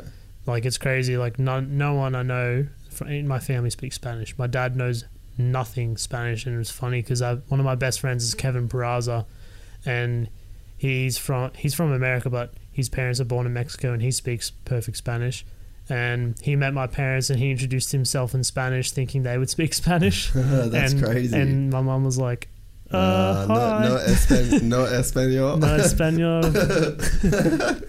no español. Lo siento. Oh, no, that's, um. that's fucking funny, dude. Yeah, but um, he was just like, "Oh shit, sorry." Like, Did you research like the best way to learn a language, or did you just like do figure it out the way that you wanted to figure it out? it's uh, for me learning the language is just as a kid I like puzzles, and you just put the piece of the puzzles together. You just got to know what the pieces are. And for me to learn Spanish is just learning what sentences are. To me, they're pieces of the puzzle, and you just put them together. But for me, for Spanish, it's so hard to learn still because if you speak okay English, you can communicate with people from England, um, Mhm. Australia, America. Doesn't Canada doesn't matter where. Like, if you for me, I, I speak Colombian Spanish. So if I wanted to speak Spanish to someone from Spain, it'd be fucking so hard. Like, Really? pe- like the slang in different in countries is so like it's obviously pretty different when it comes from with English with you know Mm. you know you have English slang, American slang, and Australian slang, but it's like a whole different language in Spanish. Is there like Colombian accent and like a then like a you know There- a- there- a is. Spain Spanish accent, or is it more the dialect and the way they speak? Yeah, more dialect, but Colombian a more proper speak, like a more like um, they pronounce their words properly in Colombia, where in um, Costa Rica they don't they don't do the double they don't roll their R's. They don't like Mm, like if you want to say borracho, they just say borracho. yeah, Like they and like yeah, it's just like that. And in Spain, when you know you want to say "cómo estás," they say "cómo estás." oh, Like they- I, yeah, yeah. I've heard that actually. Yeah. Yeah, Like gracias. yeah, Like, you can yeah. hear that. Like, yeah, It's very like feminine Spanish. yeah, yeah. But um, dude, Venezuela, where Daniel's from, fucking hard. They're hard motherfuckers, man. Like, Really, fucking ruthless motherfuckers. Marico, don't know. Like, dude, they don't, dude. If you ever like, if you ever go on YouTube and look at Venezuelan like gangs, those guys fucking they make they put like NWA to shame in their earliest days. yeah. The do they run a their twelve year old kids running around with machetes like through canals and shit like dude gnarly motherfuckers Yeah, well, dude, that's like I never had the respect for like how hard even just Brazilians are, dude. Dude those guys are fucking ridiculous Bro, they're fucking a different. Because I have to go train with those fucking animals every day, and like the Brazilian dudes, it's they're just different. Like we whole had, different breed we had this one kid come over um, and train with us, and he was cousins with one of our one of the black belts, and I rolled with him for the first time, and I I had him in a like an armbar, and he just didn't tap. And I'm like, the kid's, he's like 18. Yeah. And he was like fucking good. And I just was like, man, like, Yeah. I know this is fucking on. Yeah, Like, yeah, a- yeah. anybody else, they just tap to this shit. And he's like had fucking just pain all over his face. Like his elbow started popping out and like didn't give a fuck. I just let it go. I was like, I'm not fucking breaking this poor cunt's arm. Like, Yeah. but yeah, just storm. And then he looked at me like, "You're a fucking loser." like he just stone cold killer, bro. Was like he looked as soon as I like Yeah. as soon as I let go. It wasn't like, "Oh, thanks, bro." It was just like pussy. and I was just like, "You're a fucking savage, dude." oh my god 18 years old, Jeez. and it's like. That's you know that's not that's not a gnarly Brazilian. That's No, just a yeah. fucking average Brazilian.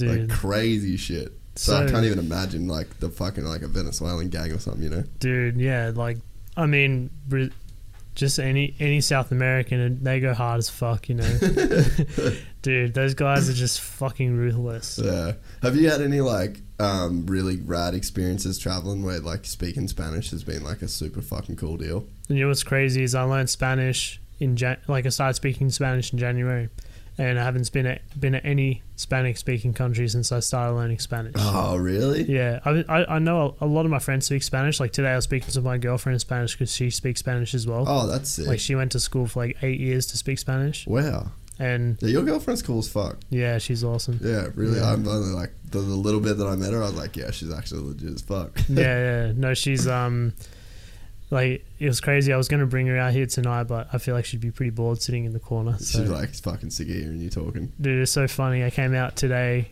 uh, to come, get ready to come see you to come do this podcast, and she was in the car park drinking beers with the boys. and I'm just like, fuck. She's in the crew more than I am, you know. but she's awesome. They all love her, and I love her as well. She's cool. Yeah, that's fucking sick. Yeah. She came all the way from America to be here with me to do these events and stuff. Yeah, so what are the events that you're here for? So it's nationals this weekend, right? Yeah, the Australian National Championships are this weekend. So tomorrow, well, this is Friday. So tomorrow is our C1, which is you can get Olympic points for, and Sunday's the national championship. And if Logan and I can get sec- first and second there, and Logan can win tomorrow, then we'll be in front of America by 30 points, which is a bee's dick. Like Mm. nothing. So when does the qualification process stop? May 2020. Yeah, okay. So it's like How many events are like? It's your top six World Cups, and there's only five. Yeah, But there's apparently going to be a sixth uh, being announced soon. Apparently, I can't remember where it is. I heard Russia. I've heard Spain, which would be good. And I've also heard um yeah. They don't speak Spanish in Russia. no, dude, Russian. Spain, I, you good? I, I speak a little bit of Russian too. What? I mean, I just know bad words. Yeah, okay. I don't speak Russian, but I, I know bad words. Yeah, yeah, But um, that dude Russian's insane. But anyway, yeah. uh, your top six C ones, uh, your top six World Cups, Yeah. and your top two World Championship finishes, which I have a bronze and a, and a first, which is good. Yeah. And I have three have three World Cup wins, have three C one wins, but you can max out at six C ones. Uh, so I have to. But for me, which is good, uh, I get to go to America and do their C ones and block their points and get points from for Australia for us. Fuck, this is a process, bro. It's a strategy, man. It's like, like Who's helping you with the strategy? Uh, like Logan, we work together, and as well as Wade Bootes from Australian Cycling and everyone else. Those guys, they really support us with this whole deal, you know. Yeah. So, yeah. So has it been has it been interesting to like go through the process of working on this whole deal with Logan? you know what? It's been it's been really good. Like I haven't Like I bet it's been cool as fuck in the end, but it'd be weird. I I um we've always been competitors, and we're going to be competitors at the end of the day. We both want to win. Yeah. but I feel like for us, for us both to go to Tokyo, we need each other, you know, and and I'd rather us be there together, and then turn the friendship off for a week to do the event, and then after it would be friends. Like, I want like obviously like once we're both there, then we can be rivals. yeah. So just like, look, man, let's just work together so we can both can go, and then once we're there and we're good, then yeah, like if you don't want to talk to me for the three months before it, cool. Um, but if you do, sick. Um, you know, we're both going after the same thing. I respect you, you respect me, and you know, like I'm not gonna be mad if you win. I'm not gonna be. I'm not gonna be. You know, you know I, I don't want you to be mad at me if I win too. yeah. You know, like we we both want the same thing, and I want to, and I, I respect you, and let's let's we're on this journey together. Like it doesn't matter who wins. We're the first two BMX riders to represent Australia in the in our sport in the Olympic Games, dude. Like no, like whether we win or not, like people are going to remember the gold medalist, but when it comes to like storybooks, like the first two Olympians Yeah. to represent Australia in BMX freestyle park at the Olympics, that Brandon Lee and Logan Martin. I think that's like going down the history books as two gold medals right there. Yeah. Dude, I love the passion that you've got for this shit. It's fucking it's awesome. Thanks, man. no, it's it's uh you know you got to have it, man. I feel like if you don't have it, like you're boring. Like I feel like there's a lot of moto dudes I watch that I watch, you know that race on the AMA circuit and plus outdoors, and you can just tell that they're fake. You can just tell that it's it's a blueprinted speech. And you can tell they all sound the same. Yeah. They get up there that and they say the same things and they they wear the fucking same shit and it's just boring. Yeah. That's one thing. Oh, I love motocross, but that's like the most boring part for me is listening to. Yeah, we had a really good start. Uh, yeah. Yeah. came around the inside, got taken out a little bit there, but uh, you know, made my way through the pack. Yeah. Uh, and I'm just, just shut the the, fuck up, man. Yeah. But for me, I'd just rather just come out and just be like, "Yo, Yeah. just say like what my heart desires, you know. And, Yeah. and I have the same thing with Logan, and you know, we he respects me, I respect him, and you know, the rivalry will sp- start once we're in Tokyo, but once you know, once May 2020 comes around and we're both going to Tokyo, it's obviously it's going to change a little. I can definitely tell it's going to change a little bit, but for the better. Mm. It's just going to be like, look, man, you go do your shit, I'll do mine, and make the best man win. But you know, if if you win or if I win, let's just not be mad at each other. Let's be happy for each other. Mhm. And that's the one thing that I definitely can see is like, I'd ra- like for me, I'd rather win being happy than lose being sad. Yeah. Like I'd rather be like, for me, winning, I win before the contest is even over. I'll win when I'm like happy that guy pulled his run, and I'm happy Mm. that Logan rode his best and I still beat him because that's better than winning to me. Is beating Mm. them at their best. Yeah. So that's just like where I'm at right now. It's just, just like just going through that whole deal is is definitely different, and it's it's a learning process. We've only learned we started learning about it in 2017. Yeah. Like it only got announced. Which is really when your career fucking started. yeah, Really. You know, in terms of like the main stage, right? yeah. That's yeah. My my career started a little over two years ago. Mm. Even though I've been riding a bike more than half my life, Yeah. my career started two years ago, Yeah, it's crazy to think, huh? dude. What the fuck? Uh, well, man, fucking, we just about did three hours, brother. I, Oh, um, really? Yeah, man. I'm fucking. Holy shit. I'm keen to get some food and fucking have a nap. Dude, I know, right? Fuck. I need to go get some toilet paper and get some fucking shit. Yeah, dude, we ran out of toilet paper in the hotel room. No not, shit. not not hotel room. It's like an apartment, but they Oh, don't yeah. come clean the rooms. Yeah, right. And we and they and I'm like, hey, can we get some toilet paper? And they're We're just like, like, nope, don't- you're on your own. Yeah, we don't do that shit here, bro. That's fucked up. Uh, well, yeah, man, I really appreciate you coming on, and uh, yeah, good luck for everything um, to qualify. Hopefully, you and Logan uh, get to qualify for the Olympics, and then we got a couple fucking Aussie boys standing Yeah. up one, two, and uh, yeah, let's start fucking looping out. Or Yeah, yeah. in the loop. in the loop. Yeah. Hopefully, when Logan and I get on the um, Olympic team and we're both going to Tokyo, maybe we both can come back and talk about it. Dude, fucking oath. Yeah, yeah, hundred percent. Yeah. Lo- I want to get Logan on at some point as well. Yeah. I'd love to have you guys on together. Yeah, that'd be sick. All right, well, I really appreciate it, dude. No Thanks worries, heaps for coming on. You're the man, bro. You're the man. Thanks You- heaps for this. No worries, bro.